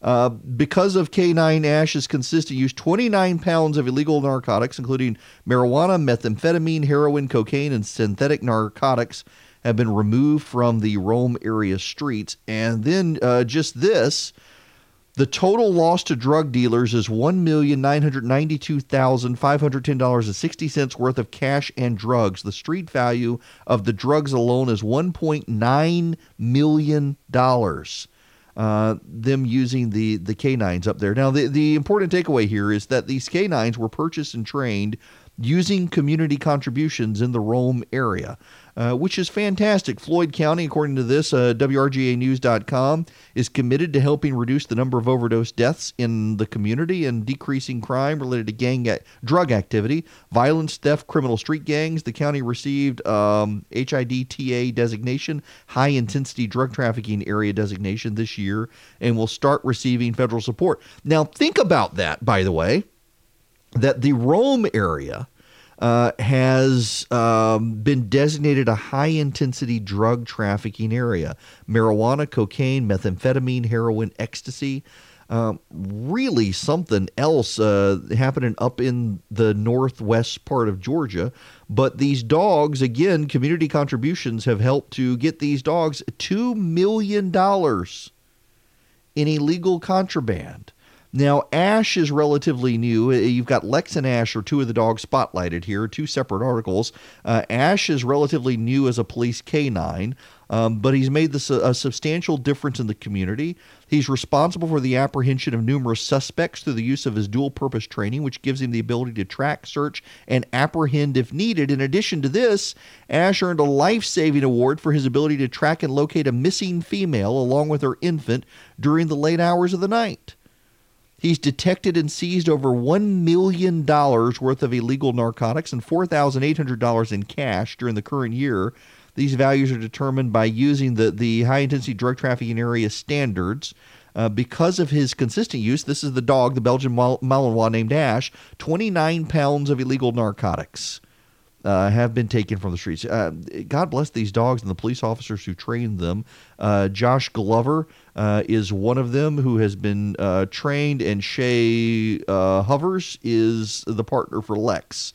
Who have been conducting investigative stops and patrol duties with these dogs? Good for them, and, and good for WRGA highlighting this effort up in Floyd County, and it requires community assistance around the state to help get and train these dogs. They're just phenomenal companions for law enforcement. You know, it was a Belgian Malinois who, uh, what's his name, Baghdadi in in uh, the caves in in Iraq.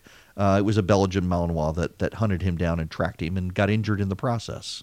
Hello and welcome. It is Erick Erickson here across the state of Georgia. Thank you for joining me today. And actually, great weather outside right now. I can see outside my window blue skies after all the rain on Saturday. I, could all the people in my neighborhood putting up their Christmas decorations, and it's pouring down rain on Saturday. Like, why are you people? You're all going to die of pneumonia. Then on Sunday, I started getting all my stuff up in the cold and wind, and I started thinking, hmm, yeah, maybe death by pneumonia wouldn't be so bad. Uh, the phone number, if you want to be a part of the program, 877 97 Erick, 877 973 7425. I just want to um, I, I, I want to say that it takes me a while to decorate. I'm not quite um, Clark Griswold, but I do put up a lot of lights, and it drives my wife crazy because I keep them up until December 6th. Um, because you know I celebrate this the twelve days of Christmas, and they begin on December twenty fifth. Uh, actually, the night of uh, December twenty fourth at sunset, and so at by sunset on January fifth, I have to turn the lights off, um, and you celebrate Three Kings Day, and then you start uh, Gumbo Mardi Gras season. Mardi Gras season starts January sixth with Epiphany. Um, that's just the way the calendar works. Don't blame me, blame God. okay. Now, um, I was going to get into the impeachment stuff, and I will get into the impeachment stuff, but I've decided, I've made an executive decision. I'll get into the impeachment stuff, but first, I want to talk about the Rick Perry stuff. Because the Rick Perry stuff comes on the heels of the Franklin Graham, um, what's his name? Eric Metaxas stuff. Eric Metaxas and Franklin Graham had a conversation the other day. Eric Metaxas is a. Um, He's a biographer. He's a writer. He did a great biography of Bonhoeffer, and he kind of beclowned himself, I think, in 2016 with some of his uh, rabid Trump support. Listen, you, you write a book on on Dietrich Bonhoeffer, and then you start attacking people who don't want to support the president because of his his character and the like. And I, I find that uh, beclowning. Uh, whether you support the president or not, if you can't acknowledge the man has some deep character flaws, uh, we got problems uh, because he does. Uh, and I, I do think that you will find Christians uh, rallying to Donald Trump again. A, a three uh, three times married, multiply divorced man who's had affairs with porn stars because he, he may have had affairs with porn stars and, and committed adultery serially and not really know who two Corinthians are, but he's not out to get the Christian faith. And I get that. I totally get that.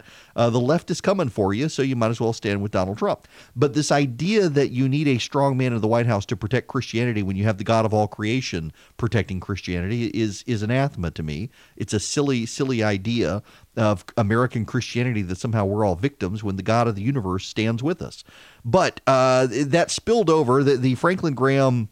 Eric Metaxas conversation involved uh, Franklin Graham saying the constant opposition to President Trump is almost demonic, and uh, Eric Metaxas jumps in and says, "No, I, I disagree. It is all spiritual war- warfare." And and then they went into how the economy is good, and so Christians can give more to churches, and on and on, and and God's involved in all of this. You know, God was involved in. God was involved in picking Barack Obama as well. Romans 13 says God puts our leaders in positions of power. He raises up our leaders. Now, you may plant your footsteps, but God sets the path. Uh, and Rick Perry essentially took that on on Fox News this weekend, but it, it's kind of actually a, a big issue. And Fox has essentially said that God himself ordained Donald Trump and he's doing God's will and all. They they blew up what Rick Perry said out of proportion. I want to play you what Perry actually said on Fox. God's used uh, imperfect people all through history. King David wasn't perfect. Uh, Saul wasn't perfect. Solomon wasn't perfect. Uh, and I actually gave the president uh, a little one pager on those Old Testament kings about a month ago. Hmm. And I shared it with him. I said, Mr. President, I know there are people that say, you know, you, you said you were the chosen one. Uh, and and I, I said, you were. I, said, if, if you're a believing Christian, you understand God's plan uh, for the people who uh, rule and, and, and, and judge over us on, on this planet in our, in our government. And less people on the left attack Rick Perry. He pointed out to me, he believes Barack Obama was sent by God as well. He said, for that moment and that time, he said he thinks for this moment and this time, Donald Trump was sent by God to do great things. Well, you know, God also sends the locusts and the plagues and turns rivers into blood. So we don't know the thinking of God, but we do know that uh, He sends our leaders. In fact, if you look at Romans 13, uh, let me just read this for you. ESV, of course, that's the way God wrote it. Uh, Let every person be subject to the governing authorities, for there is no authority except from God, and those that exist have been instituted by God. Therefore, whoever resists the authorities resists what God has appointed, and those who resist will incur judgment. For rulers are not a terror to good conduct, but to bad. Would you have no fear of the one who is in authority? Then do what is good, and you will receive his approval, for he is God's servant for your good. But if you do wrong, be afraid, for he does not bear the sword in vain, for he is the servant of God, an avenger who carries out God's wrath on the wrongdoer. Therefore, one must be in subjection, not only to avoid God's wrath, but also for the sake of conscience.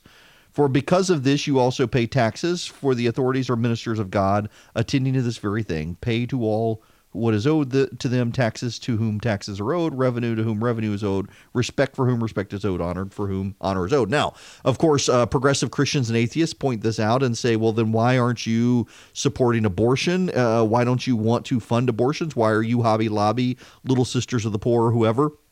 fighting the government when uh, your scripture says the government's appointed by God and they're doing God's will? Well, because we also know from scripture that there are times that uh, the governing authorities come into conflict with God's law and God's law reigns supreme. Uh, God puts people in charge. He may put them there to to support you. He may put them there to test you. And there are a lot of people, a lot of evangelical Christians who look at Donald Trump as being put there to protect them, but there are other evangelicals who look at Donald Trump as being there to test you, to to see how faithful you are. Uh, it, it is honestly, let me just have a moment of candor that's going to make some of y'all mad here. It is appalling to me to see some prominent evangelicals in this country who will go on TV and defend everything the president does when there are some things the president does that you don't need to defend. There are people who will deny uh, until they're blue in the face that the president cheated on his pregnant wife with a porn star when it is objectively, certifiably true that he did. And that's not conduct that needs to be praised, and nor is it conduct that needs to be excused. This is a president who is a sinner like the rest of us. Uh, this is a president who you will recall in the general election in 2016 was praising Planned Parenthood for the good things it does. Yes, he absolutely did. And you had certain evangelical pastors supporting the president coming out and say, oh, yeah, Planned Parenthood does great work. Other than that abortion stuff, they, they do great work, and all that stuff should be funded. They just can't be funded with abortion. So why are you praising Planned Parenthood? Ministers of the gospel, it, has been deeply frustrating. But at the same time, let's also be clear: there are a lot of atheists out there who don't understand Christian scripture, um, and they they quote it selectively, throw it in people's faces. Pete Buttigieg is doing that with with um, certain passages of scripture where he says it's all nebulous, but he feels free to selectively quote the things he likes that he thinks can be used against actual Christians um, when he's running for office as an Episcopalian. But at the same time, you know, scripture is pretty clear, and Rick Perry is pretty clear that all leaders come about because God wants them there.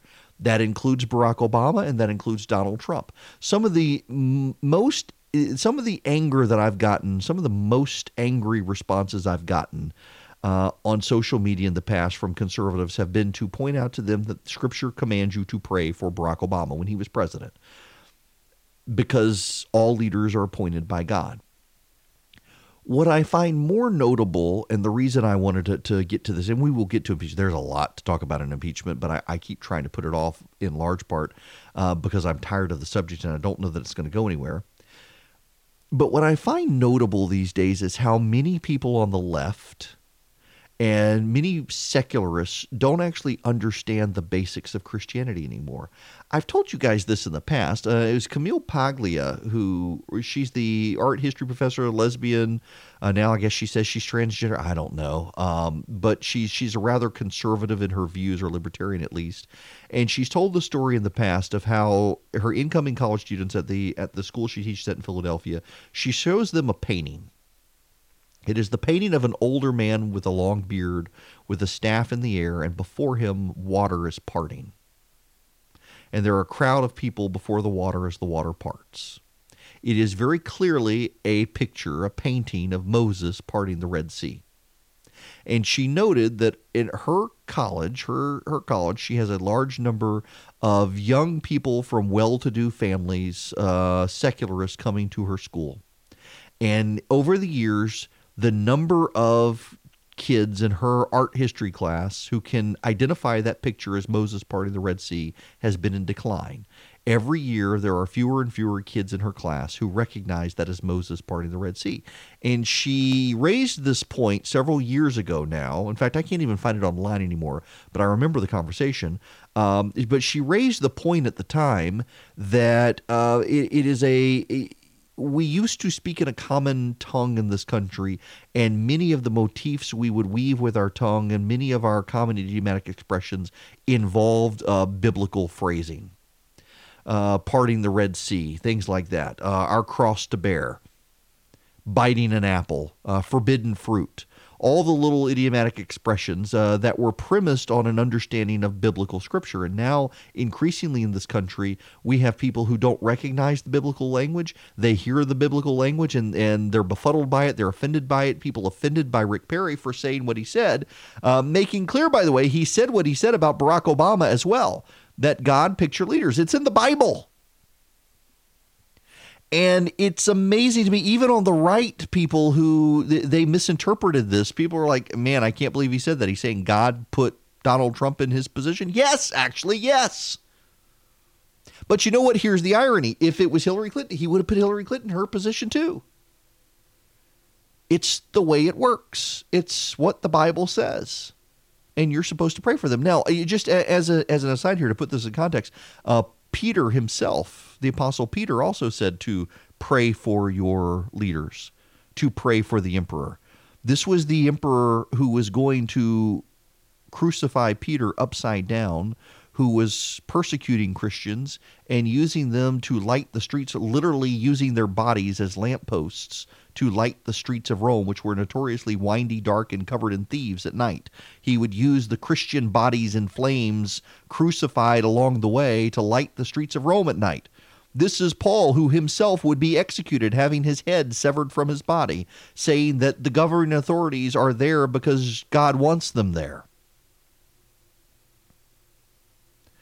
And Christians who have gotten so worldly and have worked themselves into a frenzy over politics need to remember that Barack Obama was as much God's chosen as Donald Trump is. And you can view Donald Trump as God putting him there to protect uh, the the number of Christians I know who buy into the Cyrus stuff that that he's the, the he's the the pagan Persian king Cyrus restoring the temple. We were never a Christian nation. I, I don't mean to to shake you by telling you this, but did we have a bunch of Christians forming the nation? Yes. Were we explicitly Christian? Not exactly. Not exactly. And I know there are people who believe that. I, I, I don't subscribe to it. Uh, I have a degree in history, and, and my specialty was early American history, and I don't see the evidence for what some people see. But I can tell you, God's got a plan. And whether this country stays or falls, whether it's permanent or not, and it's not, nothing is in this world, God's got a plan. And his plan right now is for Donald Trump to be president. And if Donald Trump loses in 2020, well, that's all part of God's plan too. And you got to pray for your leader one way or the other. And what Rick Perry said isn't wrong. It isn't outrageous. And what is outrageous is so many people heard it and got offended by him saying it. People who should have known better. I saw people online hearing him say, "Oh, he's one of those now. I'm never supporting Rick Perry again." Why? Because you heard him out of context. Fox News, by the way, has been blasting his quote completely out of context from his entire interview, where he says God puts leaders in place. He put Donald Trump in place. He put Barack Obama in place. Everybody wants to hear what they want to hear. They don't want to hear what was actually said, and they completely forget the context. And that is the most maddening part of our world today, particularly driven by social media, the selective contexting. I, you know, one of the criticisms I've gotten thus far of this program is that some of the sound bites I play are too long. We try to keep them all under two minutes because of copyright and everything else. But I never want you to accuse me of taking people out of context. And so I always try to play the context, the, the, the remarks around the primary context that I want or the primary remark that I want so that you hear it fully in context. And less and less do people in the media do that. They want the gotcha soundbite. They don't want the full context of it. And it's increasingly getting people in trouble. And frankly, it's increasingly making people not trust the news. And I would much rather you guys understand the entire context and point to make it you realize I'm not trying to pull the wool over your eye and have people say things they really didn't mean. Random aside here, you know, I, I mentioned that uh, that God uses leaders sometimes for good, sometimes for not, but he puts leaders in charge. He, he brings plagues and locusts and, and rivers of blood as well. I, I had totally forgot eh, the things you learn in seminary and you forget that um, the the Exodus plagues. I was listening to a Bible Project podcast the other day on how the Exodus plagues mirror creation. Uh, which I find very fascinating. If if you take the order of the the plagues of Egypt, they very much mirror the seven days of creation. Um, for example, the first the the river turns to blood. One of the first things God does is He uh, separates the waters from the dry land, and then you have the, the the locusts and the flies and the frogs and the frogs coming out of the water, and on and on it goes. It, it just absolutely fascinating the the reverse order of stuff, and ultimately you get to uh, darkness covering the land, God taking away light, and then you get to the death of the people mirroring the creation of the people. It, eh, the parallels there are fascinating. So I've been listening to the Bible Project has this entire uh, series right now on seven in the Bible, and so for example, the first sentence of the first the first verse of the Bible is in Hebrew, seven words. Um, and it, it's just, I mean, the, the parallels there are staggering. There are seven days, there are seven words. Uh, God gives 10 commands in Genesis 1. He gives 10 commands in the 10 commandments. He gives 10 commands uh, as he issues the plagues. Um, it just, it's, it's really the, the level of um, literary thought that went into the formation of the first books of the Bible thousands of years ago uh, was amazing. And, and, I'm one of those who subscribes to the camp that Moses uh, wrote it and uh, that it is is God breathed. And I'm just staggered to learn stuff that we never even went in depth on a lot of the stuff in seminary. And and how many the, the pattern of set i mean obviously seven is significant because uh, it is the complete number it is the seventh day god rested is the sabbath it's woven into so much stuff um, but all of it together is just really incredible stuff um, makes you appreciate the the rich literary heritage of Scripture. And I guess I need to get on with my Hebrew in, in seminary because I, I haven't done it. And I've been listening to these Bible scholars who know Hebrew, and I'm just incredibly amazed constantly.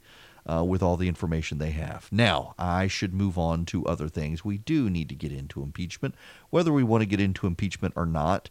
Um, but you know, before I get there, the Indonesian seas are turning red. Speaking of of the Nile and turning it to blood. um, so uh, yes, the the ocean or the sea around Indonesia is turning red, and do you know why it's turning red? Because of your Tesla. The growing appetite for electric vehicles is creating new demand for nickel whose chemical derivatives are increasingly used in cathodes of lithium ion batteries. But the push for clean energy is coming at an environmental cost to forests and fisheries in one of the world's most biodiverse regions. Shaman uh, does not, this is a guy who lives in Indonesia uh, does not know how much more his fishing village can handle. In the decades of meeting iron, nickel for steel demand, the seas have turned red, marine life has left past the horizon, and the exhaust of smelters has triggered respiratory problems. This is, you know, I, I if you've listened to this program since we started in, in mid August, I've been saying this was a day of reckoning. It would eventually come that for all of the, the talk of green energy and batteries and electric driven cars, there is a cost elsewhere on the planet for the nickel and the lithium and, and the chemicals needed to make the batteries and, and everything else that comes with the cost of making an electric car. And it is completely forgotten by so many people. But it's a real issue. It is a real issue to the environmental cost, the trade offs. You know, likewise if everybody were to switch to an electric vehicle tomorrow, just, just as a thought experiment, all of us gave up our fossil fuel based cars tomorrow in favor of electric cars. Think about the strain on the power grid. Yes, there would have to be new power plants built, and guess what? They'd probably be nuclear. Solar and wind wouldn't be able to keep up. And yes, you would stop burning fossil, as many fossil fuels, but would you have an increase in coal for power plants? And what about the environmental costs elsewhere? And that's part of the problem with the environmentalist movement. The environmentalist movement is being so led by a bunch of white people from the United States and Europe, they totally ignore the costs in third world countries to their environmental a- activities of, of harvesting the minerals for their batteries and, and their wind farms and things like that. Uh, there actually is a cost to be borne in the third world. And frankly, there's a cost to be borne in keeping the third world from having air conditioning and stuff like that as well, uh, and, and not allowing them to kill mosquitoes to cure malaria area, but it makes white people sleep well at night in these rich countries. Well, I can't get to impeachment because there's breaking news. it's not actually breaking news. It's a story from two years ago that for some reason is recirculating today. oh, these people. Progressives. Oh, God, God bless them. Here's the headline America's wholesome square dancing tradition is a tool of white supremacy. Someone actually wrote this story. If you live in the United States, chances are high that growing up you had to take square dancing in gym class. I myself spent a week at my Rochester, New York high school learning to allemande left and right skills I was highly unlikely to ever need again, like math. At the time, although I thought it was odd, I was merely grateful for not having to change into my gym clothes. As it turns out, there's an unusual reason why so many American students spend their formative years learning to do si do. 28 out of 50 states have declared square dancing their official dance. It is part of a coordinated campaign, a danspiracy, if you will, to make square dancing the official dance of the United States in the hope that doing so, quote, would give square dancing and its related activities more visibility and have a positive effect on recruiting new dancers. But the institutionalization of square dancing isn't just about the joy of dance. It's also about America's legacy of racism and anti Semitism and the surprising tools that get used in the effort to uphold whiteness. Y'all, I wish I were making this up. To understand how square dancing became a state mandated means of celebrating Americana, it's necessary to go back to Henry Ford, the founder of Ford Motor Vehicles. He hated jazz, he hated the Charleston, he really hated Jewish people and believed the Jews had invented jazz as part of a nefarious plot to corrupt the masses and take over the world.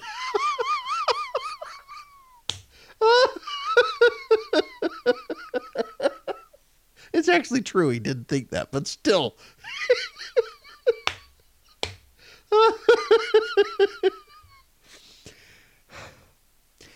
Ford hired black workers and paid them the same as his white workers, but he was also very concerned that they, along with his other workers, would be morally corrupted by the evil influences of jazz. Jazz would lead them astray, propelling them towards liquor, tobacco, sex, and all sorts of other sins. Ford and his wife had long had an interest in what he termed old fashioned dancing. When he brought, bought the Wayside Inn in Sudbury, Massachusetts in 1923, he hired a man named Benjamin Lovett to not only teach square dancing to him and his wife, but also to guests. At the time, the dance form was already seen as old fashioned and, well, square. Even in the country where these kinds of dances had once been popular, jazz and swing were taking over. By bringing back square dancing as well as other primarily Anglo Saxon dances like waltzes, Ford believed he'd be able to counteract what he saw as the unwholesome influence of jazz on America. Oh my goodness gracious. People, he imagined, would leave dance halls and cabarets in droves to swing their partners round and round at liquor free square dance clubs. If jazz was the cause of America's moral decay, the road to repair it could be as simple as replacing it with fiddles and square dances. Now, there really isn't a ton of evidence for this, but this person wrote, gosh, a thousand plus words on square dancing. And the ultimate conclusion is this there's nothing inherently wrong with square dancing, but there is something wrong with declaring it to be more valuable than any other form of dance. I agree. The ballet, I'm, Lord, the things people work themselves up about. Seriously. Speaking of working people up, impeachment is working up a lot of people. All sorts of people distressed. All all sorts of people wondering why. Uh, CNN's uh, what is it? Ana Cabrera talking to one of the Democratic members of Congress, wondering, have you done enough? Because they've closed down the public impeachment. It's going to move to the Judiciary Committee next. John, you said during the testimony even a week ago or so that Democrats had already had more than they had against Richard Nixon to impeach him, and you've said something similar here this evening, and yet we keep learning learning more. Just like this bombshell Washington Post reporting, it doesn't feel like the investigation is complete. Is it too soon to vote and hand this over to Senate Republicans? Is it too soon to vote? It doesn't feel like it's complete, does it? It feels like they should do something. But you know, among the the unusual people um, criticizing this, Heidi Heitkamp, who is a Democrat, she was a Democratic senator from South Dakota. One thing, warning sign for Democrats this weekend is just one warning sign. I want to put it up on the screen and bring this to you, Heidi Heitkamp. This Marquette University poll out of Wisconsin that for the first time showing this is a flip from the summer and from the early fall, showing President Trump in that key state of Wisconsin beating every single major Democrat. Yeah, I think that Marquette is the real deal, and I think they better start paying attention. And it goes back to how broad is your message? How much are you reaching out? How much making it about the people who you want to serve? And one of the problems that we have is we're now in impeachment land, and there's very little discussion about what's going to change for people in, re- in the real world. And impeachment itself is not a discussion about what does this mean for me. It just seems more of Washington dysfunction, more of what um, the rancor that people absolutely hate. But you heard what Senator Klobuchar just said there. That may be but the Democrats have a duty if they see this evidence of what they consider an impeachment offense, they have to go but, forward. But the problem that they have is that they fail to make it about the people. They keep making it about Donald Trump. The people know, they've made the judgment that this person is probably not a very moral person, not a very competent person, but quit making it about Trump and start making it about George, people. George, the- Yep. Listen, this is from Vanity Fair. Vanity Fair is not exactly sympathetic to the president. Uh, they run all sorts of fan fiction about the president of the White House. Data exclusive to Vanity Fair shows impeachment could be a losing issue for Democrats hoping to recruit independents in 2020. Lots of people who don't like Trump who are still prepared to vote for him, said one political science expert. It was a brief, shining moment for congressional Democrats. As details of Trump's Ukrainian phone call spilled out, and as House Democrats revved the impeachment engine, early polls evidenced strong support for removing Donald Trump from office. Though much of that support came from Democrats, critically, it also came from independents. A late October Gallup poll put independents in favor of removing Trump from office at 53% to 44%, and a morning consult poll in early November revealed that even greater gap, 49 to 40 to 34 in favor of removal. That early enthusiasm represented a potential bonanza for the Democrats, albeit a surprising one. Independents tend to be more moderate and pay less attention to news breaks and politics, and are an unlikely group to suddenly surge in support of a precipitous step like impeachment. Independents are also one of the keys, if not the key, to the 2020 election. According to Gallup, self identified independents make up 40% of the electorate. Many of these voters are closet partisans, reliably voting for one party or another, but enough of them, call it somewhere between 10 and 20%, are the true persuadables or movables whose votes are up for grabs. Alas for the Democrats, the promising numbers of late October and early November rapidly dissipated, and polling numbers have reverted to a level more consistent with long term opinions on President Trump. In the latest Politico Morning Consult poll released on November 19th, independents oppose impeachment and removal 46 to 39, a number close to the rolling averages of the last few weeks. It's notable the poll was fielded after the public impeachment hearings began. Even the compelling testimony of witnesses like Marie Yovanovitch, the former U.S. ambassador to Ukraine, failed to move the needle on public opinion. That doesn't mean further hearings won't energize greater opposition, but it's a little hard to imagine more effective testimony than that offered by Yovanovitch and some of her Foreign Service colleagues. To understand the relative lack of enthusiasm among independents for impeachment, I took a close look, this is the writer, took a close look at data from the most recent Politico Morning Consult tracking poll, a poll in which The Hive had the opportunity, that's the Vanity Fair political wing, had the opportunity to propose questions focused on independents and their views. Well, there's a problem. Three important factors driving the views of independents. The first is impeachment distracts from the issues they care about. The second factor is the view among independents that impeachment reflects the agenda of the political establishment and media. And third, independents are suffering from scandal fatigue and overall confusion. It's not working for the Democrats. I mean, for this to come in Vanity Fair, which has been part of resistance fan fiction since before President Trump got elected, is actually pretty staggering. Here's a little more from CNN on Republican voters. An important but Republican voters remain loyal. And some recent polling suggests independents are perhaps growing more wary of impeachment. Lawmakers are home on a break right now, and that allows them to get a local pulse. For many House Democrats, that means testing the effectiveness of Republican impeachment attack ads. Their partisan impeachment is a politically motivated charade. Joe Cunningham promised to be different, but he's not. Instead of working to secure our border, fix health care, and pass a new trade deal with our neighbors that creates real jobs, he's supported the partisan impeachment investigation. Yeah. It is fascinating for both sides here. The politics are risky for both sides here.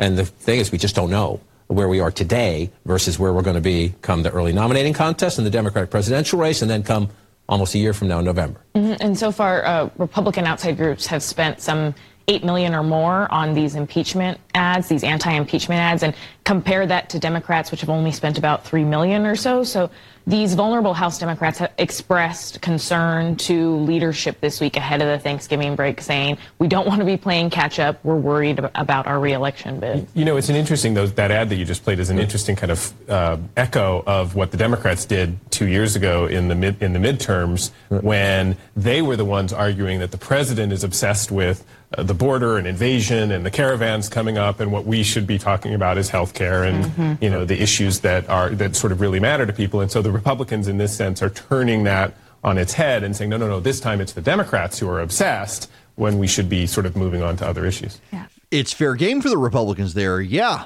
Uh, that ad is not good for Cunningham, who is one of the uh, Democrats who said that he wouldn't be with Nancy Pelosi, but he would hold Donald Trump accountable. And, and now they're targeting him, and he's like, I don't know that I want to go forward with this. Uh, here's Chris Wallace talking with Eric Swalwell, former presidential candidate, uh, about the polling. And public opinion has begun to actually move against you. And I want to put up a poll. Back in early October, people favored impeachment and removing the president by 52% to 46, or plus six. Now, that's turned to 48% for removal and 50% against, or minus two. That's an eight point swing against removing the president while you've been making your best case. Well, I saw an ABC News poll last week that said 70% of Americans thought what the president did was wrong. But they didn't say impeach and remove. An over, a majority of people in that poll actually did uh, favor removing the president. So I'm not focused on the polls. I know my colleagues aren't either. This president. Wait, wait, wait, wait, wait, wait, wait. Never trust a politician who says he's not focused on the polls. That's all they focus on. his power, his great, vast power to ask a foreign government to help him cheat an election. And I don't think we should be looking at the polls to decide what we should do. I think most Americans recognize that is wrong and there have to be consequences. Yeah, when a politician says, I'm not looking at the polls, I'm looking at what's doing right. No, you're trying to reconcile what you want to do with the polls, and it's it's not working for you. Uh, Jonathan Turley, talking about where the Democrats proceed, they do have a problem here. It is. I mean, the Democrats have to decide if this, if they want a real or recreational impeachment. A real impeachment means calling people like Giuliani and others to appear, and then compelling them to appear. You can't create the, the period, the shortest period of investigation in history for an impeachment, and then impeach a president for failing to turn over documents in that period because he went to the courts. It, if that is obstruction for a president to seek judicial review in a conflict with Congress, then you could have impeached every living president, Barack Obama, who made the same type of extreme interpretations when he refused documents and witnesses in Fast and Furious. So, you know, we- at some point, adult supervision has to kick in here. And we have to decide, are we really trying to remove this president? And if so, the case has to be made. And they haven't. They haven't talked to Mick Mulvaney. They haven't talked to John Bolton. They haven't talked to any of these people. And you know where this is headed? It's headed to the Judiciary Committee, which will be tasked with taking the, the information from the Intelligence Committee and drafting articles of impeachment. And remember, Nancy Pelosi put all this stuff in intelligence to begin with because she did not like the farce that the Judiciary Committee had become. You had um, Nadler, the chairman, and what what's that idiot uh, Cohen from Memphis who made all the, the smart aleck remarks. Uh, you've got Doug Collins in there who runs circles around all the Democrats. He's itching for an opportunity to have a, a public impeachment hearing and, and expose the Democrats. But you know, you got Roger Wicker, one of the senators who will be involved in this. He was on Meet the Press with Chuck Todd this weekend and discussing. You can get a hint of where the Republicans in the Senate are viewing this. And and I just think the people out there don't think this is, this uh, investigation is fair. Uh, they know that only Democrat witnesses were allowed to be called. None of the witnesses. That's not that- true. that- They, they made requests. Some of them were, were, were indeed called. There were some witnesses of Republicans A- that were as, a called. as a matter of fact, here's what happened. There, there were three witnesses that Democrats asked for and Republicans asked for. Mm-hmm. Those three witnesses got called. None of the witnesses that were exclusively called by the Republicans were uh, were asked. And and you know you you asked the question about the whistleblower. Yeah. And and so um, Chairman Schiff has decided that it wouldn't be beneficial to his case. Yeah. Well, it might be beneficial if some of the Republicans were allowed to cross-examine this person. So it's a totally, uh, totally uh, uh, inadequate. I understand you. you know, Wicker's right, and uh, he had to call out Chuck Todd on that one because, yeah, what Chuck Todd was saying is that you had bipartisan witnesses. No, uh, Roger Wicker's pointing out the Republicans had three witnesses they wanted to call that the Democrats did not want. Uh, the Republicans had three people they wanted to call who the Democrats also wanted to hear from, so they got called. The ones that just the Republicans wanted to hear from did not get called by the committee. The committee called the ones the Democrats wanted to hear from that the Republicans didn't want to hear from, but they didn't call just the Republican witnesses. That is a problem when you're saying you want to conduct a fair inquiry. And when this goes to the Judiciary Committee, it doesn't appear that this is going to change, which again allows the Republicans to say this is a partisan process. To Jonathan Turley's point, is it going to be real or recreational? Uh, is it going to be a real impeachment? If so, you got to give due process rights. You got to hear from both sides, and you got to have people like Mulvaney and John Bolton testify. You can't just have the people who scratch the Democrats' ears testifying, and that's what they've done. And all the calls and all the howls of impeachment come from people who just heard one side and not the other. The phone number here, 877-973-7425, 877-97-ERIC. Oh, Pete Buttigieg is continuing to have problems. I want to play this this bit. This is from Meet the Press yesterday, uh, highlighting progressive problems with Buttigieg. The issue of African American support for Pete Buttigieg seemed to be a theme of the debate and, and on Wednesday night, except it seemed as if all the candidates didn't know how to talk about it other than Buttigieg. Here's Buttigieg and Kamala Harris uh, back to back here on this issue of, of Buttigieg's uh, arguably inability so far to, to woo African American voters. While I do not have the experience of ever having been discriminated against because of the color of my skin, I do have the experience of sometimes feeling like a stranger in my own country. So we're going to now say that my pain is worse than your pain? These are all injustices, but to start comparing one group's pain to the other is misguided. Michael Eric Dyson, what was interesting about Kamala Harris's criticism there post-debate is that she actually had an opportunity to say that right directly back at Pete Buttigieg, and she backed off. Yeah. She actually, when he gave his answer, and there was more to it, and, and I think at some point he even threw out the caveat going, I know I'm not going to compare struggles, but... Right. And she decided not to do it, but she did it off camera. What, is, what does that tell you? Well, first of all, she's reinforcing a point that many people have made. You can't engage in an oppression derby. The Jews, the blacks, the Italians, the, the gays. By the way, you're always going to lose. Whatever derby, you're always going to lose. Somebody always feels oppressed. I mean, yeah. if you ain't in Kentucky, it's bad. So what's interesting is that she also had to deal with the the the the gauntlet that had been thrown down is that black people are more gay. I mean, more homophobic, right? So now you're thinking if I come at him, then it reinforces the perception of black people being more more homophobic, I think it's it's unfortunate. You know, it, it, it's hilarious to me. They can't talk about the issue, but they have a real issue. All of this goes back. Uh, you probably don't need reminding, but it, it's worth it for people who are new. All of this goes back to a focus group that Buttigieg's campaign itself did in South Carolina to figure out why he can't gain traction among black voters. And the overwhelming issue for black voters in South Carolina is he's gay and married. What was so interesting about the research is that these black voters in South Carolina, it was interestingly enough, it was the oldest woman in the room who said she would consider voting for him. None of the rest of me, including the millennials, wouldn't vote for him. And it had nothing to do with him per se being this is the fascinating part. I could have told them this. They didn't need a focus group. It had nothing to do with him being gay and everything to do with it being in your face by the media. Uh, having to see him on the campaign trail with with uh, with his spouse and the like. Uh, the black voters in South Carolina wanted nothing to do with that, and I could have told them that was the case. If Buttigieg was just a gay guy running for president, it wouldn't be a big deal to black voters.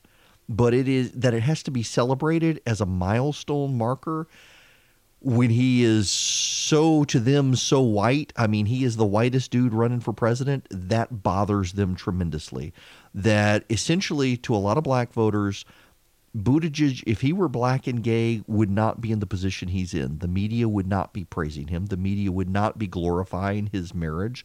The media would not be boosting him. And there's a lot of resentment within the black community that a mayor from South Bend, Indiana, with a fraught history of race relations in his own city, can get that much positive media attention for both being gay and married and, and being a millennial and a white dude running for office. And there's a level of resentment there that I think is understandable. And the Buttigieg campaign can't get around that. And I guess they've decided to shame black voters into feeling guilty about it. And that's not going to work either for him. And that's why I don't think he's going to be the Democratic nominee. He can't overcome this issue, at least the polls suggest, is going to be too tough and not enough time for him to overcome the issue.